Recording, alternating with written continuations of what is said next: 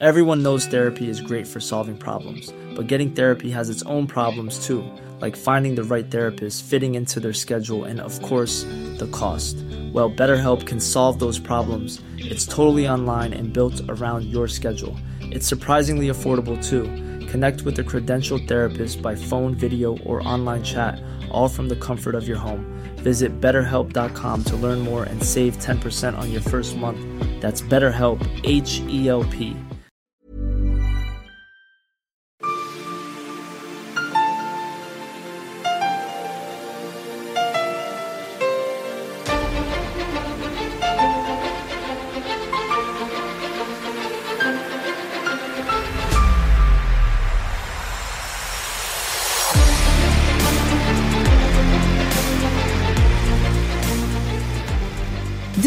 lyssnar på Militärsnack, podcasten där militära saker blir lätta att fatta.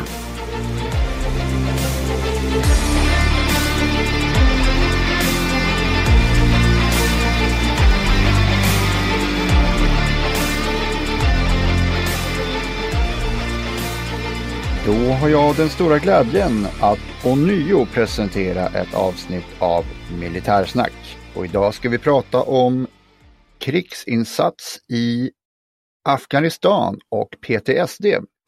Jag som pratar heter Henning Svedberg och bredvid mig sitter Här sitter löjtnant Andersson.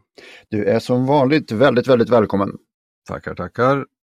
Vi ska intervjua Erik Skoner om hans upplevelser i Afghanistan. Ja. Men innan vi gör det ska vi kika lite på vad det är för dag idag. Mm.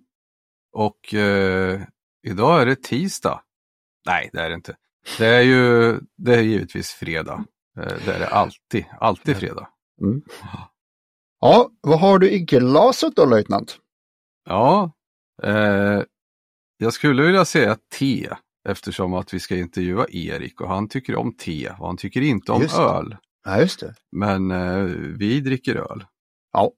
Eh, Jag skulle kunna recensera te också. Jag har druckit te ett fåtal tillfällen. Jag tycker det smakar generellt sett eh, om man tar eh, en vas med blommor, tar ut blommorna, mikrar vattnet och så dricker man det. Det smakar ljummet vatten med, med blommor. ja, det är väl det det är. Ja, slut eh, te. Nu går vi in på öl. Mm. Jag ljög där, jag dricker faktiskt inte alls eh, öl idag, men vi ska återkomma till det. Mm, mm. Men eh, ölliknande substans i alla fall. Nej, vi börjar med att ta en titt vad löjtnanten har i glaset. Ja, jo, eh, löjtnanten han har en Westmale Trappist Extra. Mhm. Eh, och vad är det då? Du är på hemmaplan. Nu är på hemmaplan. Eh, hemma, hemmaplan i Belgien då. Mm. Och det är ju ett av mina sex eh, trappistölsbryggerikloster i Belgien då givetvis. Mm. Mm. Och eh, generellt när man pratar om trappistöl eh, så brukar de dela in de här i dubbel och trippel och ibland kvadruppel. Mm. Eh, men eh, då skulle jag säga att det här är en enkel.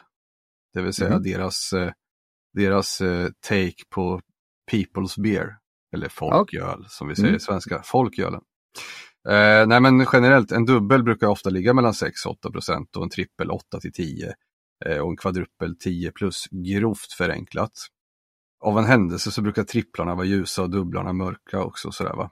Men, eh, och då ligger den här betydligt lägre. Det här är en, eh, en trappist, en ljus ale, som ligger på 4,8 endast. Och eh, den heter som sagt Westmalle Trappist Extra. Eh, som jag kom över. Väldigt trevlig. Den är eh, ljus ale, fruktig med lite smak av honung och citrus, så väldigt somrig så. Och eh, läser man lite om trappist så är väl det här det som på vissa kloster anses vara det som munkarna själva eh, drack. Då. Mm. Det, och det kan också kallas för paters bier, alltså eller det som faders, det som de själva drack. Men den, den är god, jag tycker man ska prova den här. Eh, om man inte, efter alla avsnitt vi har gjort här, inte har druckit trappistöl ännu för man tycker att det känns läskigt och starkt och avancerat, då är ju det här ett väldigt, väldigt bra insteg. Mm. Och nu är jag nyfiken på vad du, vad du har i ditt glas då, som inte är öl eller ölliknande substans. Mm, det är så att eh, har man lyssnat på vår podd och inte, inte smakat, då kommer man inte kunna smaka på det här heller, för det är mjöd ifrån Mjödner i Gävle. Mjödner har gått i konkurs sedan två år tillbaks och det här är min sista flaska av deras fantastiska mjöd som heter Embla. Aj då.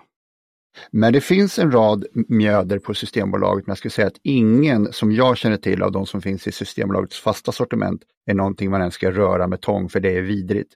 Det här som mjöden gjorde var fruktansvärt gott och bra. Mm -hmm.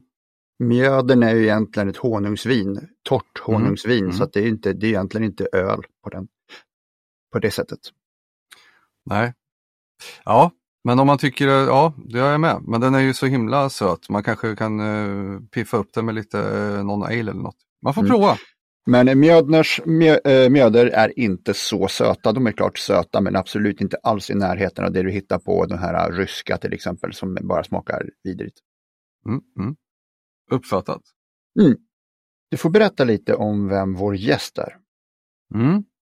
Nu ska vi ju få träffa Erik Skoner. Erik Skoner är ju en, eh, en eh, gammal bekantskap till mig som eh, en gång i tiden gjort värnplikt där jag jobbade då. Och senare i livet så har han ju åkt på utlandsmission. Och han har blivit specialistofficer och jobbar nu i Försvarsmakten. Mm. Och vi ringer Erik här och han ska få berätta om ja, sina upplevelser. Eh, sina missioner, sin, framförallt en mission. Och han ska få berätta lite om sina strider som han har varit med i och hur han har mått eh, under strid och efter strid. Mm. Ja, det kommer bli en hisnande resa förstår jag. Ja, men det tror jag. Ja, ska vi släppa på Erik? Det gör vi. Vi ringer Erik.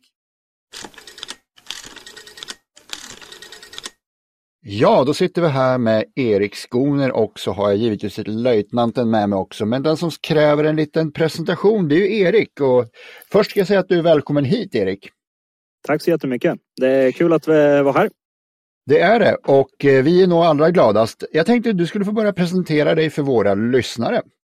Ja, jag heter eh, Erik Skoner. Jag, är, eh, jag blev 34 år igår. Ehm, jag eh, jobba, har jobbat i Försvarsmakten sedan 2010 ehm, och innan det då så gjorde jag lumpen 2008. Jag är östgöte i grunden, född och uppvuxen i Motala men hittade kärleken i Stockholm som har gjort att jag har flyttat runt lite men just nu har jag lyckats övertyga om att vi ska bo i Östergötland. Mm. Så just nu känner jag att jag har hittat lite hem igen. Det är bra. Grattis i efterskott får vi Tack. säga. Tack, tack. Och sen är, mm. är det något speciellt du vill berätta om din värnplikt? Ja men eh, jag är ju i, i grunden så jag skulle ju, jag kommer ihåg att när jag var 10-11 och sa till min mamma att jag, jag skulle vägra mönstringen. Eh, för att jag tyckte att det var fel att killar var tvungna och det var frivilligt för tjejer. Jag tyckte det var diskriminerande och orättvist och hela den harangen. Varav min mamma då som gråsosse sa, ja men Erik du är ju en fjolla och kommer aldrig bli en man heller. Eh, det här har hon ju tagit tillbaka och menar att eh, nej men det har jag inte alls sagt. Och så skrattar hon lite för sig själv. Eh, men hon, hon är ju uppvuxen på det sättet att men, man gör lumpen. Sen behöver man inte jobba med det. Och, men, så i, varken jag eller min tvillingbror som också är det militära, ingen av oss fick leka med vapen när vi var små. Vi fick ha pilbågar som vi gjorde själva och, och träsvärd. Men vi fick aldrig ha leksaksvapen. Men lumpen ska man göra för det hör till. Och om det var nu på att vi inte fick leka med vapen när vi var små eller inte så blev båda yrkesmilitärer. Mm, mm, mm. Löjtnanten har berättat lite kort om dig, vad du har varit med om på ett eh, utlandsuppdrag. Mm. Ja, alltså jag var, har varit iväg i Afghanistan två gånger. Eh, första gången eh, var 2011. Eh, FS21 som det då kallades, eh, fortsättningsstyrkan i Afghanistan. Eh, och sen eh, var jag även nere 2014 på FS 26. Eh, och lite det här med att jag, jag, skulle ju bara göra lumpen så skulle jag vara klar med det här. Men tack vare att jag hade väldigt många bra förebilder under min värnplikt, framförallt, framförallt eh, löjtnant Andersson, eh, Ehm, så kändes det givet att när jag fick frågan av befälen från min värnpliktskull om jag ville följa med att ja, men såklart jag ska följa med. Ehm, nu när man drar referensen och jämför så här med min, eh, min frus småsyskon är lika gamla som jag var när jag åkte så tänkte jag, nej men shit, var jag så ung när jag åkte till Afghanistan första gången? För jag var ju eh, 20 när jag var nere. Jag fyllde 21 eh, första gången där nere. Ehm, och ehm, det var ju sån här grej, nu när min frus eh, småbröder blev 21 tänkte jag, nej, det här, hur går det här ihop? Så det gav lite perspektiv i det hela och framförallt med eh, den typen av karaktär på insatserna när vi var där nere. Där Sverige hade fortfarande mandatet att det var en fredsframtvingande militär insats. Det vill säga att om eh, afghanerna som vi samarbetade med ville åka någonstans så eh, då hängde vi på. För det viktigaste var att eh, då, vi skulle stötta dem. Eh, Medan FS26 då 2014, då var den fredsbevarande. Så då kunde det vara att vi sa nej om vi bedömde att det var för hög hotbild. Men, ja, men tillbaka till FS21 där då. Jag, jag var ju nere därifrån maj eh, till december så jag fick uppleva när det var som varmast eh, kring 50 grader till att det blev minus 15 och snö under min tid där. Och eh, jag åkte stridsfordon 90 och jag var ställföreträdande gruppchef. Också en befattning som jag, jag fick, jag var gruppchef i lumpen men det var också en sån grej som var tack vare löjtnant Andersson som eh, fixade. För att han tyckte väl att jag var en bra pojk som hade fötterna på jorden. Eh, mm, jag, såg, jag såg ju potential.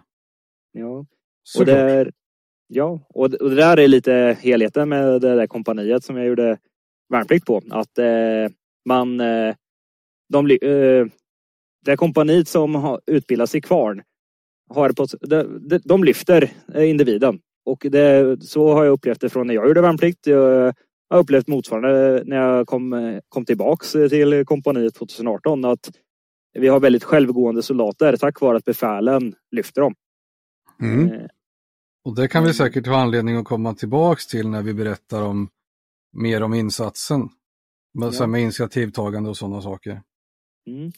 Nej, men så jag, när jag fick frågan av eh, en löjtnant eh, från min värnpliktsutbildning eh, om jag ville, en annan löjtnant då, inte löjtnant Andersson, om jag ville följa med så var det, då sa jag nästan ja på direkten. Jag kände då, min fru nu då, som var min flickvän då, jag behövde bolla lite med henne först. Eh, men hon såg ju på mig att jag, jag ville ju åka. Och eh, hon, var ju, hon blev jätteledsen och helt förtvivlad men såg ju att det här var viktigt för mig.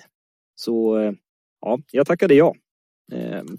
Vi började missionsutbildning på Livgardet och det var ungefär fy, tre och en halv månad som vi samövade innan vi roterade ner som, som vi säger. Och eh, den eh, svenska för eh, sommaren eh, möttes då av låg luftfuktighet och mellan 35 och 40 grader på dagtid och runt 15 och 20 grader på kvällarna. Och ja, jag kände mig jätteförvirrad de första dagarna jag var där nere. Där det var jättemycket information att ta in. Det var man skulle hitta på Eh, eh, jämfört med många andra militära installationer från väst i Afghanistan en rätt så liten kamp. Men det var ändå saker att hålla reda på. Vissa ställen fick man inte gå till för att det var hemligt och vissa saker gick man inte till på grund av förbandskultur. Eh, exempelvis vi delade med andra nationer. Och, och ja, man blev väl lite där att man, eh, ja, man, jag var rätt så ung och eh, det fanns de som eh, likt mig som var iväg första gången på insats och de som varit på fyra, fem missioner innan, om inte ännu mer. Men som sagt så var jag ställföreträdande gruppchef på 90-plutonen. Och ja, vi kastades in i att börja arbeta på direkten. För av det här skyttekompaniet som fanns där nere så eh, fanns det då två pansarterrängbilsplutoner. Eh, som, alltså, och sen då 90-pluton och sen hade vi en stab och tross. Så vår pluton var väl de andra plutonerna var jätteduktiga också, men vi hade de största och elakaste fordonen. Vilket gjorde att om man eh, ansåg att här är det farligt, eh, då använde vi oss. Inte för att vi som soldater var bättre än de andra soldaterna, men för att våra fordon var mer respektingivande. Och framförallt att vi hade en annan fram framkomlighet än eh, de andra fordonen som var, då, var hjulburna. Um, Så ni var avskräckande alltså? Ja, det, det, skulle man väl kunna säga. Uh, men uh, ja. Pansarterrängbilen i fråga är ju pansarterrängbil 203 och um, den har ju väldigt god, alltså den, rörlig, den har hög rörlighet kan vi säga. Den är ju snabb och bra att åka på väg och kräver mindre underhåll. Men stridsfordon 90 är ju eh, en betydligt mer potent krigsmaskin. Så ska mm, vi väl okay. kunna förklara det enkelt. Mm. Ja, och um, de gick snabbt på asfaltvägarna och eh, där var vi långsammare. Men eh, vi har en maxhastighet på 70 kilometer och de kunde bränna på eh, ja, fredsmässigt får de åka 90 eh, tror jag på allmän väg men kunde väl köra på lite mer än så. Eh, men vår styrka var ju att om vi åkte i, utanför vägen så kunde vi köra 70 även eh, eh, där. Och terrängen hindrade oss inte. Och vi kunde framförallt åka, om det var tillräckligt grunt, kunde vi vada genom vattendrag och den biten. Så vi var väl lite jokern i kortleken på av den anledningen då. Att vi men då, och det började med att eh, vi hade en överlämningsperiod med eh, de som de som höll på att rotera hem. Eh, för då tog man hem en pluton i taget och så skickade vi ner en pluton i taget från Sverige. För att det skulle vara en överlappning. Och, eh, så det drog, den perioden sträckte sig ungefär sex veckor då innan hela då FS26 hade kommit ner på plats. Eh, och under den tiden innan vi hade kommit ner till Afghanistan så hamnade de plutonerna som tillhörde oss, som var, kom, var nere några veckor igen. de hann redan hamna i strid och mm, de åkte på eh, uh, IEDer, det vill säga hemmagjorda bomber som var nedgrävda. Och det här påverkade ju stämningen jättemycket för då de sista dagarna under vår missionsutbildning så det målades lite upp som en bild att vi kommer inte hinna ladda, fylla våra magasin med ammunition för att eh, det kom, vi kommer vara så mycket strid när vi kommer ner. För nu börjar vårsäsongen och det är då det är lättast att föra krig i och med att där man inte behöver tänka på väder och vind på samma sätt i form av kyla och snö. Ehm, men eh, så vi, vi var väl rätt så på tårna när vi kom ner. Ehm, och vi, ja, vi kastades ut, eh, eller hela kompaniet, så fort vi var nere så började vi åka på um, insats, små insatser bara för att egentligen lära känna och hitta vart vägövergångar fanns och broar. Samverka med olika militära eh, afghanska chefer och polischefer för att eh, de ska lära känna den nya styrkan.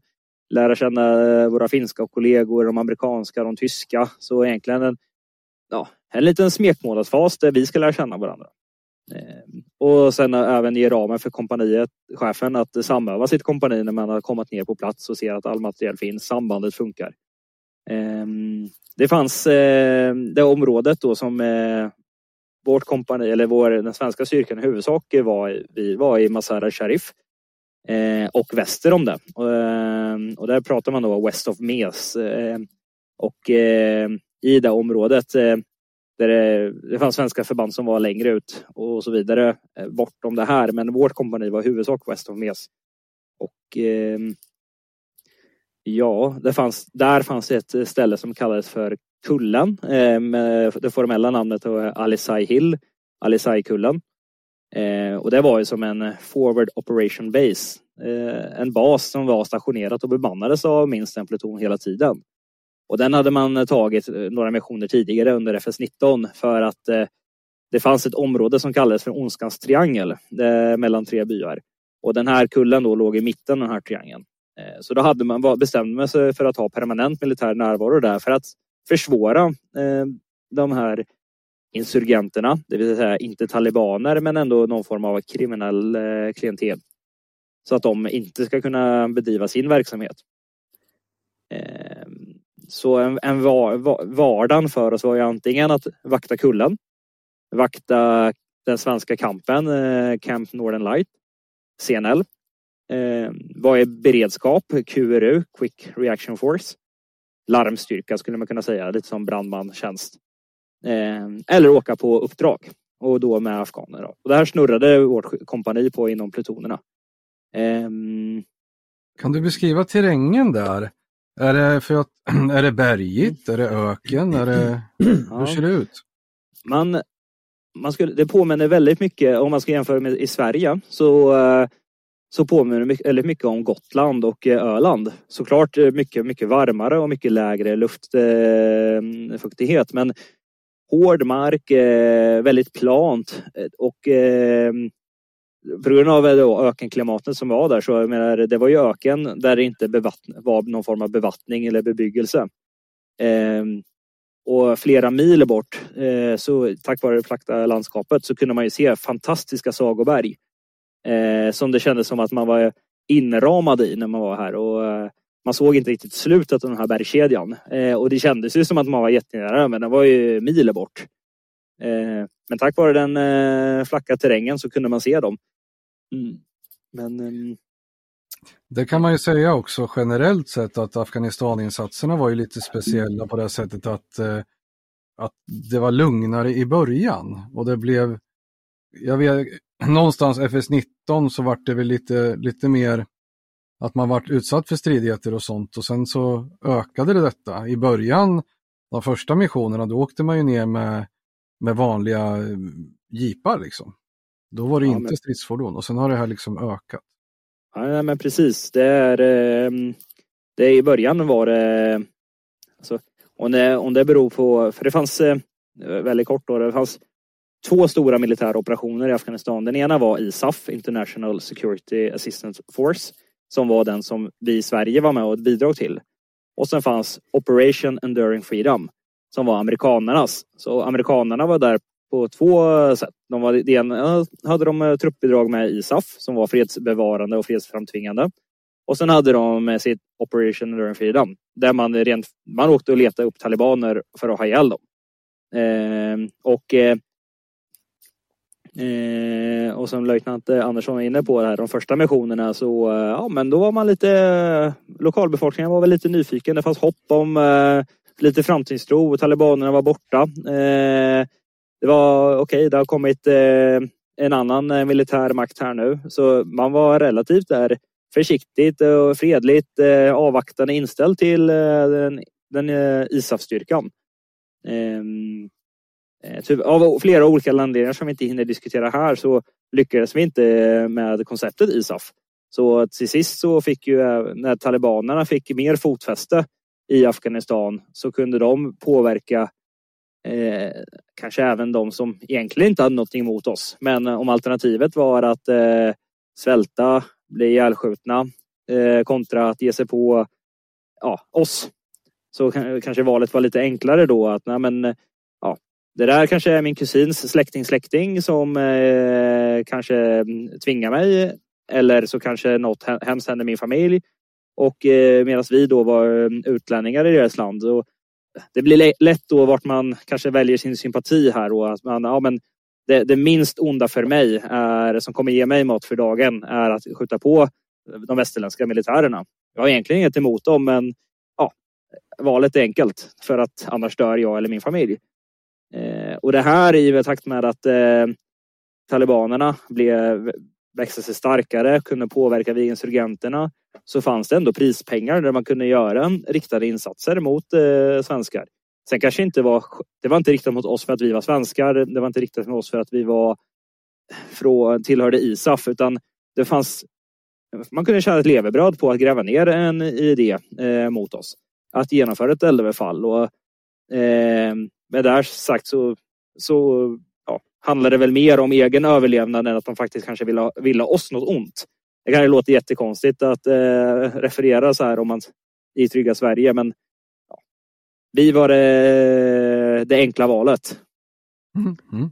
Men, eh, men jag kommer inte ihåg hur många strider kom, vårt kompani hade den tiden eh, vi var nere. Men min grupp var inblandad i fyra strider under den här tiden. Och det var utspritt från eh, ja, från eh, i början av missionen eh, till augusti och sen de sista två striderna i, i september. Eh, och eh, ja, lite kort om alla fyra här då, så innan vi eh, går in lite mer. Det, den första striden, då, eh, Då var vi på kullen, eh, min pluton. Och eh, ja, men folk solade, vilade, några satt post och vaktade, några tränade, eh, några lagade mat. Alltså, det var rutintjänst helt enkelt. Eh, sen helt plötsligt hör vi något smattrande och vi, eh, ingen riktigt förstår vad det handlar om. För det, låter, eh, när projektiler flyger över en så låter det inte som man kanske tänker sig från hur det låter det när man själv är på skjutbanan eller om man är, eh, ser på en film. Eh, och det beror på bågåsknallen.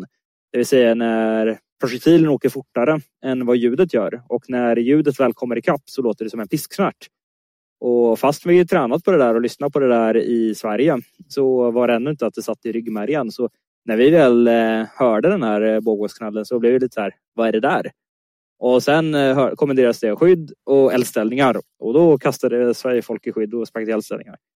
Eh, andra striden, det var ju då en i plutonen som blev av med benet. Eh, och det var en rätt så invecklad strid som påverkade på ett helt annat sätt. Och sen eh, tredje striden eh, igen. Vi blir påskjutna på eh, 100 meter innan vi börjar besvara elden och dra oss ur. Och fjärde striden var dagen, direkt dagen efter. Så det var det här lite, var sex månader, fyra strider och man ska gå och vara beredd hela tiden och man vet inte när det händer. Man, man kan inte man har inget facit. Eller det är inte som hemma i Sverige när vi tränar att ja, men, övningen börjar. Och då vet man. Det händer någonting inifrån att någon säger övningen börjar och sen säger någon övningen avslutas. Och då vet man, ah, okej, okay, nu är det lugnt igen.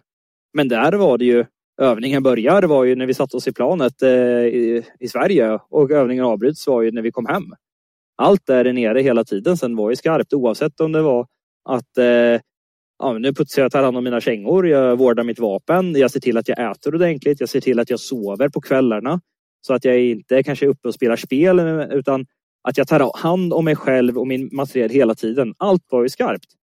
Eh, och det var ju någonting som ju gjorde att man ja, det låg, det, det låg i något medvetande hela tiden. Eh, Eh, ja, jag tänker... Ska, mm. Hur, det måste vara väldigt, väldigt tröttande att hela tiden vara på tårna så och hela tiden vara beredd på att någonting kan hända. Eh, det är ju lite som att eh, hela tiden vara på jobbet och göra någonting som är farligt för mig så att säga. Det kan vara alltifrån eh, om jag nu skulle göra något med något verk, vinkelslip så måste jag ju liksom hålla ögonen på så att jag kapar fingrarna av mig. Men det där är dygnet runt det är en dålig jämförelse men det är i alla fall en... en, en... Nej men alltså det är ingen dålig jämförelse. Jag, jag tycker det är... För även om det kanske är mer påtagligt eh, för en eh, militär som åker så är det fortfarande samma biologiska mekanismer som spelar in för eh, dig. Brandmannen eller kirurgen, polisen. Alltså, det biologiska och det som påverkar oss är exakt samma. Sen nu så påverkas vi av det en längre tid och kanske då lite högre nivåer. Men, ehm, ja, men eh, kort då om första striden och börja med den. Det är, eh, vi var på ehm, eh, Alisai Hill som sagt. Vi hade ett amerikanskt ehm, eh, förband som var grupperat med oss också. Som, de hoppade in och hjälpte till med posttjänsten och var väldigt trevliga och glada. De skrattade och raljerade lite för de tyckte ju att jag var väldigt ung då för deras gruppchefer var ju eh, mellan 30 och 35. Eh, och då är jag som säger att jag, ja, jag gjorde lumpen som gruppchef och jag var 19 och eh, nu är jag nere som ställföreträdande gruppchef här. Eh, de, de tyckte ju det var jättekonstigt att eh, undra varför Sverige har barnsoldater. Mm. Eh, jämfört med deras perspektiv då när eh, Sen har de såklart väldigt unga soldater också men inte i chefspositioner. Eh, och eh, vi blir som sagt påskjutna. Jag, jag, står, jag ligger och solar vet jag gör det. Så jag har kalsonger och eh, ja, ett linne då, för jag hade bränt ryggen lite grann innan där. Så, och sen hade jag oknutna gympaskor eh, på mig. Och eh, när, det kom, när vår plutonchef kommenderar eldställningar där så eh, jag kommer ihåg att jag får ett tunnelseende. Att, eh, och jag ser bara det som är i mitt sugrör. Men vi hade övat på att hit springer vi. Här ligger din utrustning. Den ska ligga i ordningen eh, längst ner hjälm. Därefter, I hjälmen ska det ligga hörselskydd. På hjälmen så ska det vara stridsväst och på stridsvästen ska vara kroppsskydd. Så när jag springer fram till det här då så tar jag på mig kroppsskyddet. Jag tar på mig stridsvästen. Jag tar på mig hörselskydden och sist tar jag på mig hjälmen. Det, ligger, det ser inte så jättesnyggt ut men det ligger inrättat för att jag ska ta på mig det så fort som möjligt.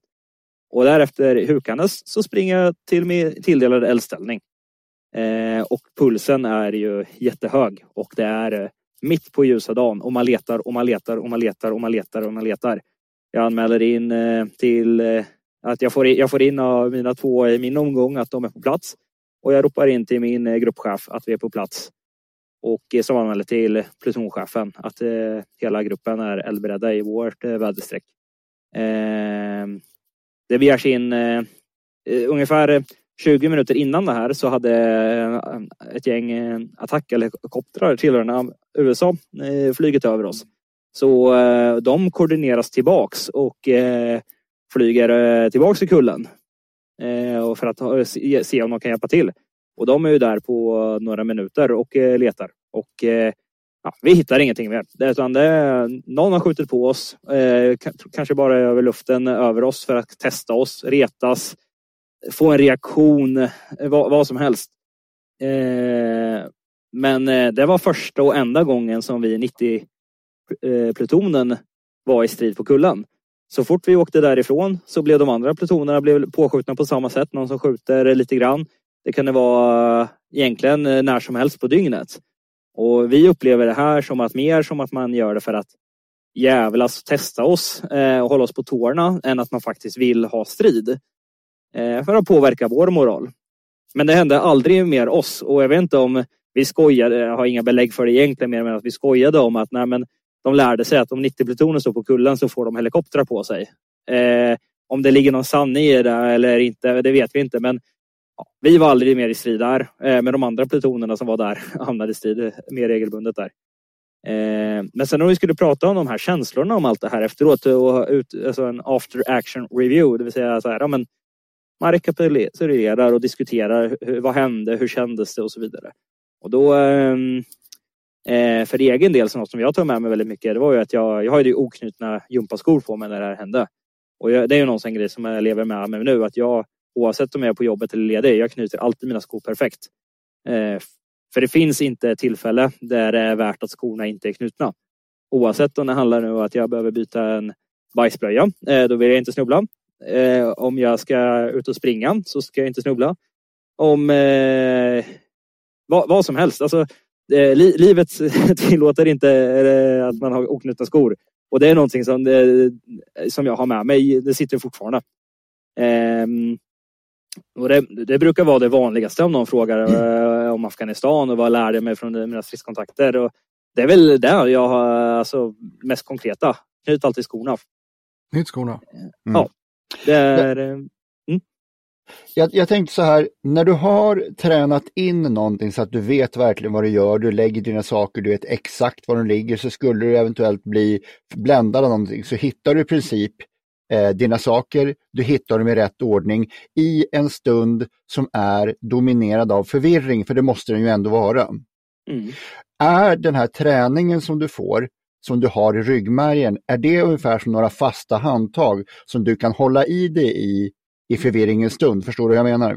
Ja, men alltså det här, eh, det här som, eh, det är ju därför vi drillar i Försvarsmakten. Eh, det här som man kan tycka om att man ska öva magasinsbyten i mörker med förbundna ögon. Man övar att sätta på första förband med förbundna ögon. Man står och nöter och nöter och dillar. Man gör det på kommandon, man gör det på tid. Eh, ni hade ett avsnitt när ni pratade om en exercis, eh, det här och med lyssningsord och verkställande ord. Exakt samma betydelse här med ja, men när, när gruppchefen kommenderar eh, första grupp eldställningar, anmäl klart. Då eh, vet ju jag att när jag har fått den orden, då ska jag ta mig till min plats, ta på mig en utrustning. Jag ska springa till eldställningen och jag ska anmäla klart. Och eh, det där hade vi drillat och det där satt. Och eh, den här ordningen. Alltså för eh, lägg i rätt eh, ordning hela tiden. Det var en, en annan i gruppen som eh, han hade skip, skippat att eh, lägga i hörselskydd i eh, hjälmen. För att han tyckte att eh, äh, det blir bara sandigt, jag vill inte ha det så. Och han kom i det här, när han skulle ta på sig hjälmen. Då kom han ju på, jag har inga hörselskydd på mig. Så då håller han upp hörselskydd och han håller upp, upp ett par öronproppar. Och han vet inte vad han ska välja för att han är ju stressad precis som jag är. Men han har ju skapat att han har ett val nu. Han måste välja. Jag hade ju inget val för jag hade ju lagt ett alternativ i hjälmen. Så det var ju redan förbestämt för mig. Eh, så det slutar ju med att han kastar båda och tar på sig hjälmen och har då inga hörselskydd. Ehm. Det är ju så här vi motiverar ofta exercis med för att eh, frågan kommer ju ofta varför ska vi hålla på och, och gå i takt och, och göra höger och vänster om och helomvändningar och sånt där. Är det för att vi ska kunna gå högvakt? Ja, delvis. Men det är ju också för att det är ju grunden till allting. All mm. militär verksamhet grundar sig ju i samtidighet och eh, att skapa rutiner. Eh, kritiker till det militära kan gärna säga att det här är en form av hjärntvätt så att man inte ska tänka själv. Hur kan vi kommentera det? Ja, men alltså på ett sätt, de har ju rätt till del. Alltså, det är ju för att jag inte ska behöva tänka. Eh, det är för att det ska ske på automatik. Men det är ju inte konstigare än att en brandman får lära sig att eh, ropar någon eh, stege så springer jag och hämtar stegen oavsett eh, om det är jag har rök i ögonen eller om det är eh, folk som skriker runt omkring mig. Om eh, någon i sjukvården ropar, om kirurgen ropar skalpell, då kommer sjuksyster ge eh, kirurgen skalpell. Det är, eh, ja, det är ju, alltså hjärntvätt är väl negativt ord, men det är ju för att eh, skapa tid av att saker ska ske automatiserat. Eh, och eh, jag, jag drillar ju med eh, min, eh, min dotter nu. Alltså jag måste ju lägga upp blöjan på ett visst sätt. Jag förbereder tvättlappar på ett visst sätt. Så för att om hon tycker att det tar för lång tid att byta en bajsblöja, då vill hon springa därifrån och då är det verkligen bajs överallt. Där... det... Och det, här som, är, ja. det är något som vi alla gör helt enkelt. Ja. Skapa, skapa rutiner för att saker ska bli förenklat. Ja men exakt. Så, ehm, och eh, visst, vi är en säregen myndighet på det sättet av att vi, vi drillar ju in att kunna bedriva dödligt våld. Eh, men vi drillar också in att vi ska kunna rädda livet på varandra med att sätta första förband, att ge rätt order och kommandon. Vi, ja, så ja.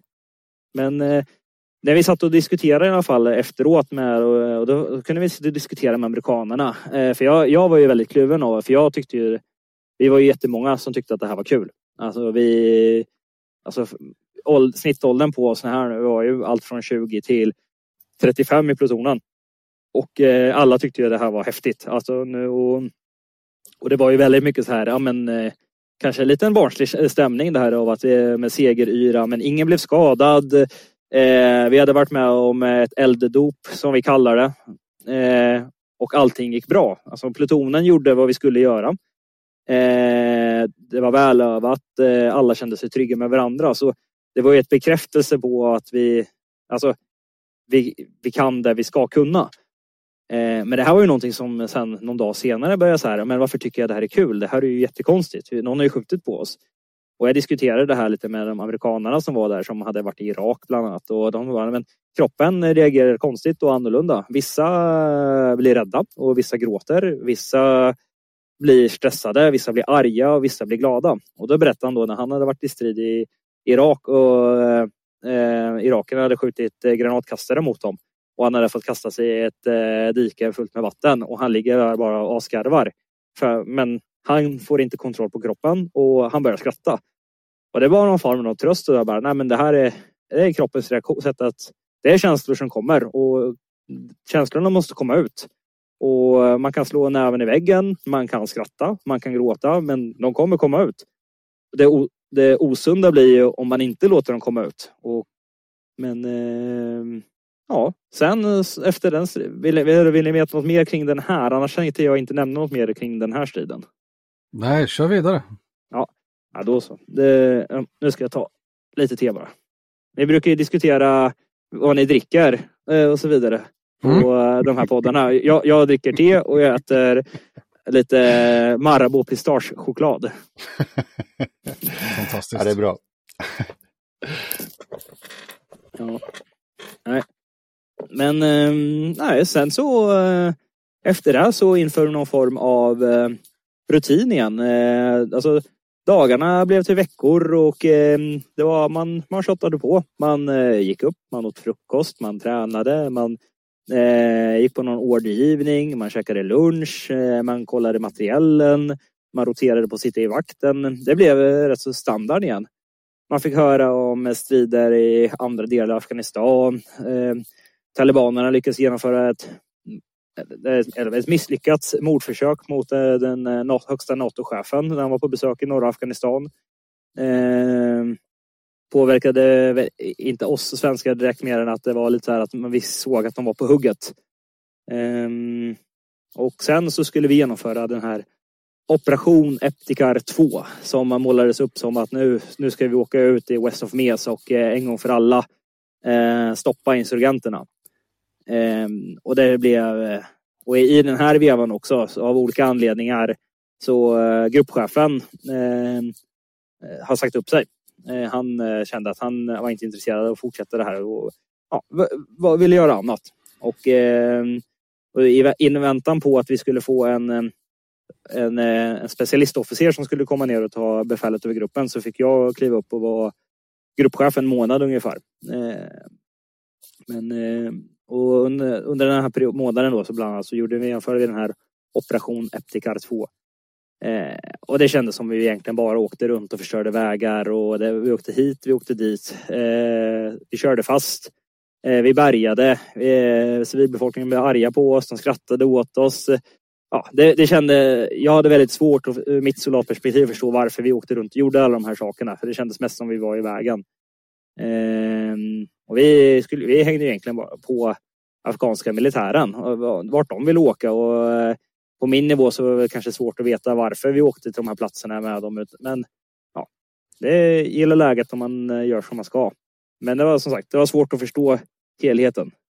Eh, sen i alla fall, vi sover en, en eh, natt i öknen nära en nära Chimtals polishögkvarter. Ja, det sker någon form av samverkan och ordgivning på morgonen. Och eh, ja, det visar sig att afghanska militären kommer inte följa med på den här, eh, just den här dagens operation. Utan eh, de blir kvar av olika anledningar. Och, eh, så vi, det blir bara vi och eh, alltså hela skyttekompaniet då, eh, och afghanska polisen. Varför luktar det här lite illa då? Alltså det är, eh, de hade varit med och, och, eh, under hela tiden den här operationen eh, men de hade fått slut på diesel. Och om, bara kort där då, så de man ville samarbeta med av afghanerna var ju afghanska militären. De var ju trä, tränade av, de vi jobbade med var ju tränade av svenska eh, förband. Som, så, så de var det, ja, det var bra kvalitet för att vara, eh, ett, för att vara afghanska soldater. Eh, så, men medan afghanska polisen betydligt kortare utbildning, hög eh, allt ifrån att man kanske haft en vecka till ingen polisutbildning för det kanske var att man bara var släkt med chefen och så fick man bli polis. Ehm, så de, det var väl de man kanske var lite mer skeptisk till. Men nu, nu blev det bara dem då.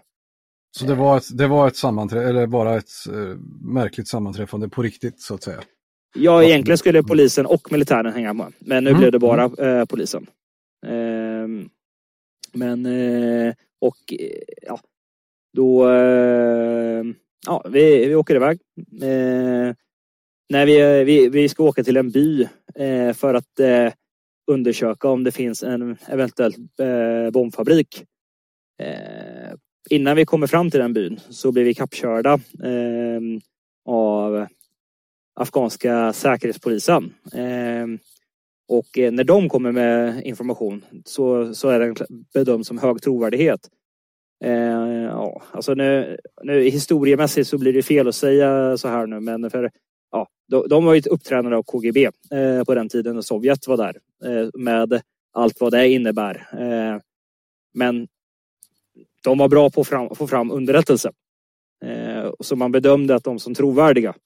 Eh, och de anmälde då att eh, det finns insurgenter, eh, tio stycken, eh, i det området vi befinner oss i. De vill, de vill gripa dem, men de behöver hjälp för de, de eh, kommer inte mäkta med det själva. Eh, och det här är ju inte egentligen det vi ska göra. Vi är på väg någon annanstans, men kompanichefen fattar beslut att nej, men vi kan inte strunta i det här. Det är det är ju anse, eh, nu, nu fysiskt ber någon oss om hjälp här nu. Hjälp oss att gripa de här insurgenterna. Då kan vi inte bara åka vidare. Så kompanichefen tar beslutet. Han gör halt på kompaniet. Mm. Vart är vi nu? Vi är på väg in för att gripa tio insurgenter med eh, mm. afghanska Säpo. Precis. Eh, ja, kompanichefen ger ut eh, order och kommandon. Eh, och det här är också, eh, som jag var inne lite på tidigare, här, för samma order och kommandon som är för grupp är översättningsbara för pluton. Första pluton, eldställningar i östlig och nordlig riktning. Andra pluton, eldställningar i sydlig riktning. Tredje pluton, min pluton. Eldställningar i sydlig riktning med eh, en grupp understöd gripet. Så det här, då började det så här. Nu har vi åkt i fyra dagar i den här 90-vagnen och bara eh, ja, känt att vi förstör vägar och är vägen. Eh, när närstridsledaren då, plutons, eh, det vill säga i och med att vi, vår typ pluton åker ju uppsuttet men vi har ju soldater som kan hoppa ut vagnen. Så, eh, så är det ju en av gruppcheferna då, en eh, specialistofficer. Han är tillika närstridsledare och det är för att plutonchefen som åker vagnchef inte ska behöva hoppa ut utan kan leda uppsuttet. När han ger ut då vilka grupper som ska göra vad så, så faller det på min grupp att eh, vi ska få, vi är den gruppen som ska följa med och genomföra själva gripet. Och eh, det här kommer låta jättekonstigt nu men ni får ha i kontexten här som sagt, vi har suttit i vagnen i dagar, vi känner att vi inte har gjort någon nytta. Vi, man börjar gnabba och bli irriterad på varandra där bak. Eh, vi blev jätteglada. Vi kände yes, nu kommer vi få göra något på riktigt. Vi satt ju och high-fivade varandra inne i vagnen och taggade till. Alltså, liknande så är det om man peppar inför en match helt enkelt. Ehm, och ehm, ehm, Men som sagt, vi, vi såg ju framför oss att vi, men vi kommer det kanske blir någon brottningsmatch då. Eh, som det, eh, vi, eh, vi står och spänner muskler. Det är afghanerna och deras eh, poliser som ska genomföra själva gripet. Vi är egentligen bara där för att se stora och starka ut. Så att det inte ska, vi ska ha en deskalerande effekt helt enkelt. Och resten av kompaniet nu, de, de har bildat ring runt den här byn tänker jag. Du sa eldställningar, är det för att ingen ska komma in i byn eller ut och eller? De är, ehm, kompaniet är på en lång, ett, långt led, en lång eh, fritt fritzkolonn heter det då för, för oss då. Men eh, man skulle säga vi är på en lång, alltså kompaniet är kanske utspridda på knappt under kilometern med alla kakor. Ehm, så det är ju, vi är runt omkring försvar kring oss själva på vägen eh, och i fokus kring en korsning där vi står i. Vi ska då tillsammans med afghanska polisen gå in i den här byn. Eh, Bara först, vad är kakor? Eh, militära enheter. Okay. Ka kakor är kakor. Det var mer, eh, ja. Jag, jag slarvade med nomenklaturen där. Man skulle kunna säga pluppar eller någonting på en karta. Ja. Eller, ja. Det är, ja. Eh, man, ja, en pluton består av tre grupper, eller tre kakor. Eh, det, det var militärslang. Eh, jag bjuder på den. Ehm, ehm, nej, och ehm, planen är i alla fall att afghanska polisen, de ska gå först och vi ska gå bakom dem. Och, men de kommer inte iväg utan de sitter och i solen och, eh, och i skuggan och alltså, eh, har ing, inte alls någon lust att gå iväg. Och eh, kompanichefen börjar bli lite irriterad och känner, men hallå, det, vi har visst stannat här för er skull att kom, och göra det här. Nu får ni komma iväg. Och afghanska säkerhetspolisen eh, blir också irriterade. Men hallå, gör något nu då. Eh, så de blev irriterade på afghanska poliserna. Och eh, till sist så eh, tröttnar ju kompanichefen så han eh, ger ju framåt eh, på det här ändå för att eh, ja men då får de hänga på. Ehm, ja, jag ger framåt på min grupp. Vi börjar gå. Vi gör en liten halvhalt för vi konstaterar att de hänger ju inte på. Ehm, jag får igen då, fortsätt framåt. Eh, och där helt plötsligt någonstans så gör de, de skulle framrycka framför oss. Eh, nu börjar de framrycka lite bakom oss och sen gör de en, en omfattning från ett annat håll. Så eh, vi har inte riktigt koll på. De försvinner iväg åt, eh, eh, och går eh, i samma anfallsriktning som vi är på väg men inte på vägen. Så vi har inte riktigt koll på dem och i och med att vi inte har radiosamband med dem så är vi ju beroende av att vi kan leda med tecken och kommandon, att vi ser varandra och helt plötsligt så försvann ju de bort. Eh, och eh, de som gick bakom oss, de försvinner iväg ut på eh, ett fält och hamnar framför vårt understöd, de som ska vara beredda att skjuta. Eh, I syfte att hjälpa oss om vi hamnar i trubbel. Så understödet är helt plötsligt verkanslöst. Eh, och där någonstans så öppnas det eld. Eh, och eh, det skjuts eh, troligtvis någon form av RPG, eh, eh, raketgevär eh, för den civila. Eller någon form av granattillsatsammunition. Av någon anledning så exploderar inte den utan den blir en oxa oexploderad ammunition. Och den studsar som en kanonkula genom min skyttekolonn. Eh, minst eh, två gånger, kanske tre. Eh, och skyttekolonn då, det är att vi står som i en zigzagmönster. Och eh, den studsar först framför gruppen. Och hade den sprängts då, då hade troligtvis hela gruppen strukit med. Den studsar mitt i gruppen och den studsar kanske en gång till innan den träffar närstridsledaren som går sist i skyttekolonnen och slår av knät av på honom.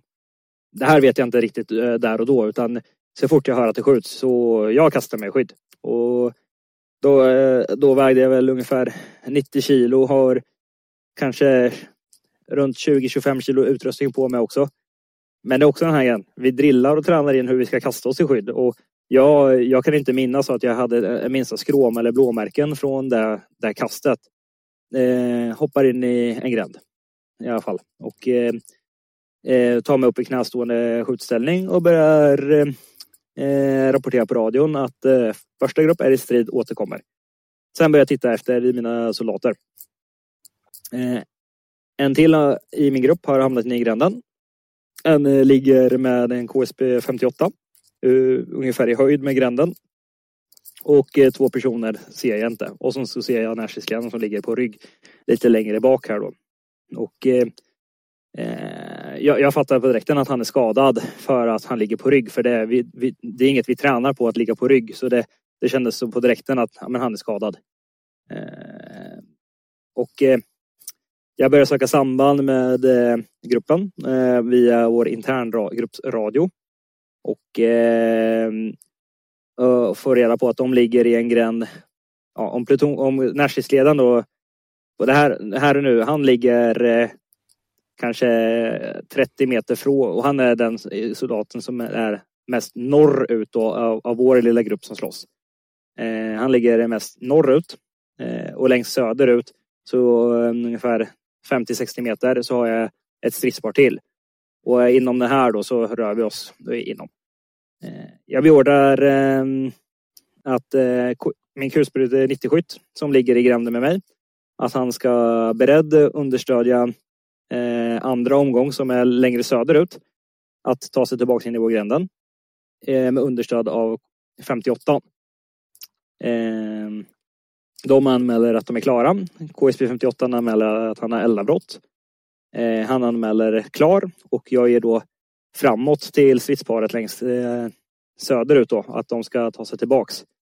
Eh, 58 får eldavbrott igen så 90-skytten eh, hoppar ut och är beredd och täcker upp där. Eh, när jag har gett den här orden och det börjar ske så inser jag att men, jag har inte gett någon order till vem som ska ta hand om den skadade soldaten.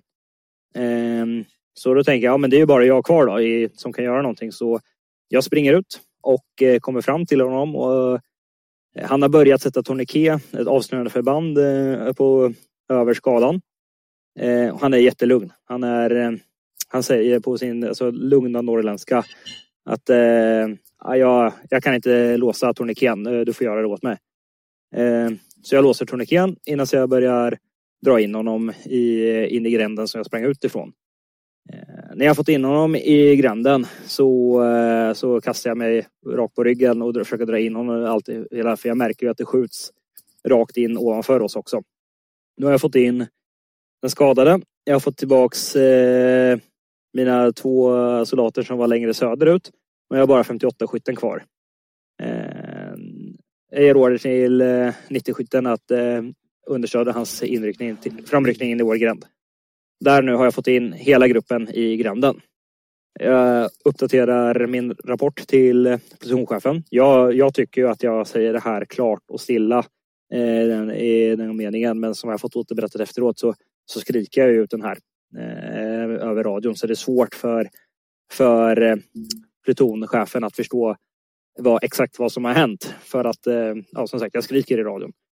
Eh, han förstår ju att det är någon som är skadad och han förstår att eh, vi behöver understöd. Men det jag rapporterar in eh, mm, är um, första gruppen samlad i eh, gränden. Den eh, norra av de två. Vi har en egen skadad, nässtridsledaren. Tornike är satt. Vi behöver undsättning. Försvarar tagen terräng. Men som sagt, det här, eh, i mitt huvud så är det här jätteklart. Men eh, som jag fått efteråt så skriker jag det här så det är svårt för honom att hänga med. Eh, sjukvården eh, börjar ta hand om eh, den skadade, sätter ytterligare en eh, tourniquet. Ger till sist en fentanylklubba mot smärtan. Eh, det skjuts in mer i vår eh, gränd. Eh, 90-skytten får uppgift att eh, besvara elden och skjuta mot eh, misstänkta punkter i, mot det buskaget som eh, eh är närmst oss. Ungefär 10 meter från oss.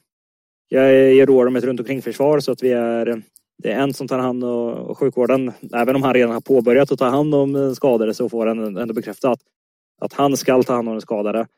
Det är råd till nästa soldat. Du ska hålla i västlig riktning för den här omfattningen som vi inte har koll på vart han har tagit vägen. Eh, vi, jag har en farhåga av att eh, de ska se oss och tro att vi är de som skjuter och att de vill, kommer då i så fall skjuta in mot oss av misstag.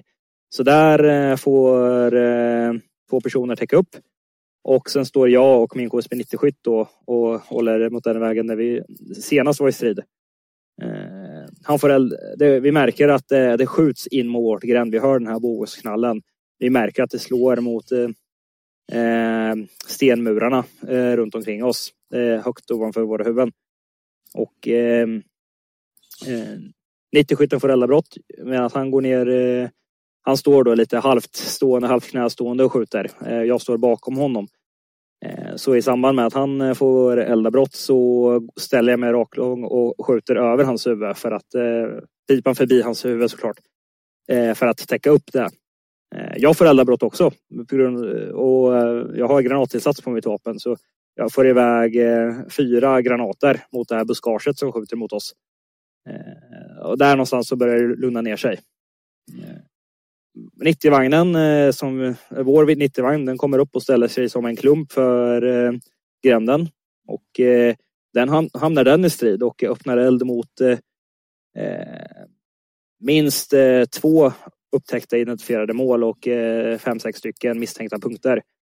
Vagnen besvarar elden och det skjuts RPG eller granater mot vagnen så den börjar manövrera så den kan ju inte vi kan inte slänga, lasta upp den skadade i vagnen. Eh, utan eh, den är ju skjuts, beskjuts med både finkalibrig eld och någon form av eh.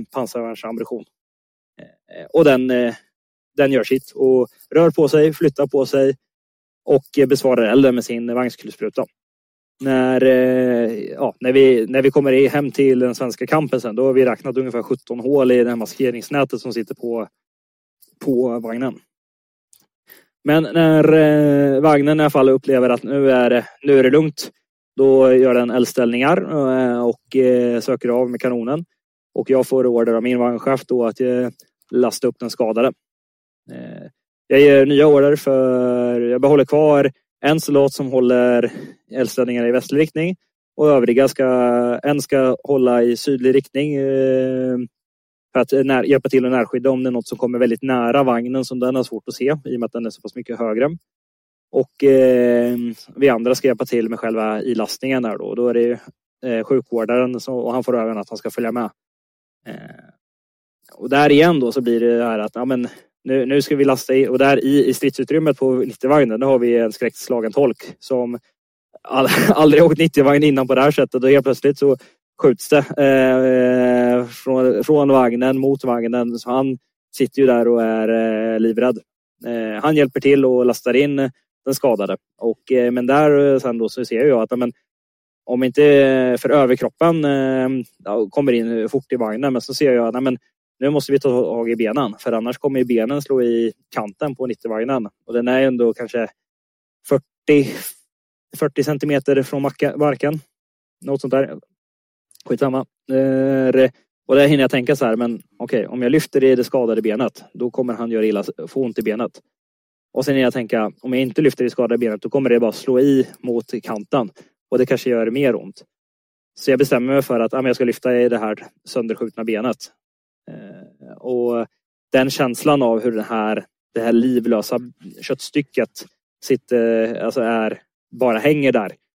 Eh, är något som satt med, med sig väldigt länge, hur det var att ta på det där. Eh, vi stänger stridsutrymmet, eh, alltså dörren till eh, vagnen.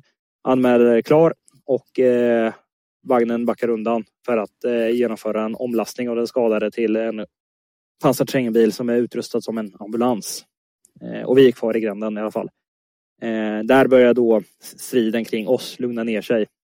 Samtidigt som det här sker så, eh, så tar vårt understöd, de eh, tröttnar ju på att det är afghaner eh, som är förvirrade, de här afghanska poliserna som springer framför dem. Så de tar ju framåt. Då ser de att det är en död afghansk polis. Ehm, det är, det är svårmanövrerat med terrängen. De blir beskjutna, de besvarar elden, men sen beslutar de sig för jag försöker med signalpistol signalera för dem vart vi är med Ehm, eh, för att visa exakt vart vi är. De hade svårt att observera eh, den färgen eh, på grund av dagsljus men de fick ett hum, de valde att dra sig tillbaka sen för att med, ja, det blev bökigt med terrängen där. Men eh, kompanichefen han, han börjar leda avslutet här. Han har en radio 180 på ryggen. Eh, han får ju sin radio 180 av 10 avskjuten. Eh, så nära och långt fram väljer han att vara med och leda vi får order i alla fall att, eh, av plutonchefen att vi ska ta oss tillbaks till korsningen för att vi ska återsamla kompaniet. Eh, jag får frågan om eh, vi behöver bli upplockade eller om vi kan framrycka tillbaks eh, själva. Och då anmäler jag radio att vi, vi kan slåss tillbaks eh, med egen eld och rörelse eller vi kan göra uppsittning. Det är vilket som. Och där fick jag återberätta senare av några i gruppen att de blev jätte... De ville verkligen att vi skulle bli upphämtade. De ville inte att vi skulle framrycka själva här. Där, men det var ingen som yttrade sig om det då utan alla var bara beredda att göra som de blev tillsagda och eh, göra det de skulle göra. Eh, vagnen kommer tillbaks, vi gör uppsittning och vi backar tillbaks och hela kompaniet är nu samlat i, i den här grunduppställningen som vi var innan vi gjorde avsittning för att hjälpa till det med det här gripet. Eh, och eh, här någonstans så börjar ju alltså här börjar ju pulsen och adrenalinet gå ner. Jag ser att jag har jag har blod på min uniform. Mina, min uniform är trasig. Det är blod i stridsutrymmet. Tolken eh, sitter där och är he helt eh, skakad och eh, rädd. Eh, jag behöver byta magasin för jag har skjutit. Jag behöver fylla upp med granater för jag har skjutit. Eh, jag byter, en av mina kamrater eh, byter mina handskar så att jag inte behöver se att jag har blod på mina handskar. Och här någonstans eh, nu, det är här man börjar känna här att det är någonting som är konstigt. Som man, det här är helt annorlunda. Och kroppen börjar... Alltså, man börjar bli kall, man börjar bli stel. Man börjar tänka, vad, vad är det jag har varit med om egentligen? Och... Eh... Everyone knows therapy is great for solving problems, but getting therapy has its own problems too, like finding the right therapist, fitting into their schedule, and of course, the cost. Well, BetterHelp can solve those problems. It's totally online and built around your schedule. It's surprisingly affordable too. Connect with a credentialed therapist by phone, video, or online chat, all from the comfort of your home. Visit betterhelp.com to learn more and save 10% on your first month. That's BetterHelp, H E L P. I'm Sandra, and I'm just the professional your small business was looking for. But you didn't hire me because you didn't use LinkedIn jobs. LinkedIn has professionals you can't find anywhere else, including those who aren't actively looking for a new job but might be open to the perfect role, like me.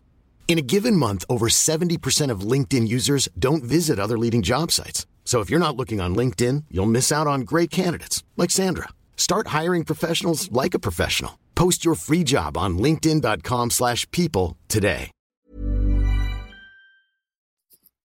Eh, det här är, man får ju inte röka eh, vid svenska fordon och i synnerhet inte våra militära. Men ja, det, alla börjar ju röka i stridsutrymmet där. Eh, och eh, jag röker ju inte och jag dricker inte heller. Eh, men där är det ju så nästan nära. Jag tar en cigarett och är beredd att, att eh, röka. Men eh, en av mina soldater bara Nej, gör det inte. Du är ren. Så tar han den och drick, röker upp den och slänger den för att han ville inte att jag skulle fördärva mig.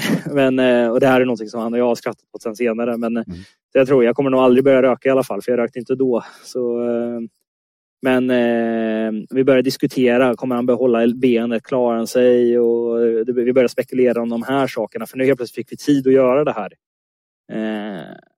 Och sen började afghanska poliserna, de började ju återsamla sen här också. Och där, Eh, de, de släpper tillbaka eh, deras egna döda polisman och de har även fått tag på eh, en av de döda motståndsmännen som, eh, som vår vagn har varit i strid med.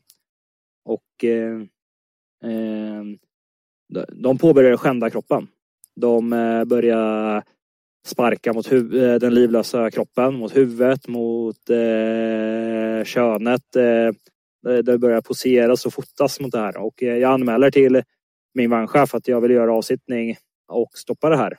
Eh, jag får order om att inte ska göra det här för det, det finns risk att det blir en konfrontation mellan oss och de vi ska samarbeta med. Ehm, efter ett tag så går vår kompanichef eh, fram och eh, markerar mot deras chef att det här är inte okej. Och efter det så slutar det. Ehm, vi, ja, där är vi. Den skadade är avtransporterad med helikopter. Eh, QRUN, larmstyrkan från eh, den svenska kampen, är på väg ut för att möta upp oss. Och eh, där står vi då och är ja, emotionellt sargat kompani som har en, en annan uppgift att göra egentligen.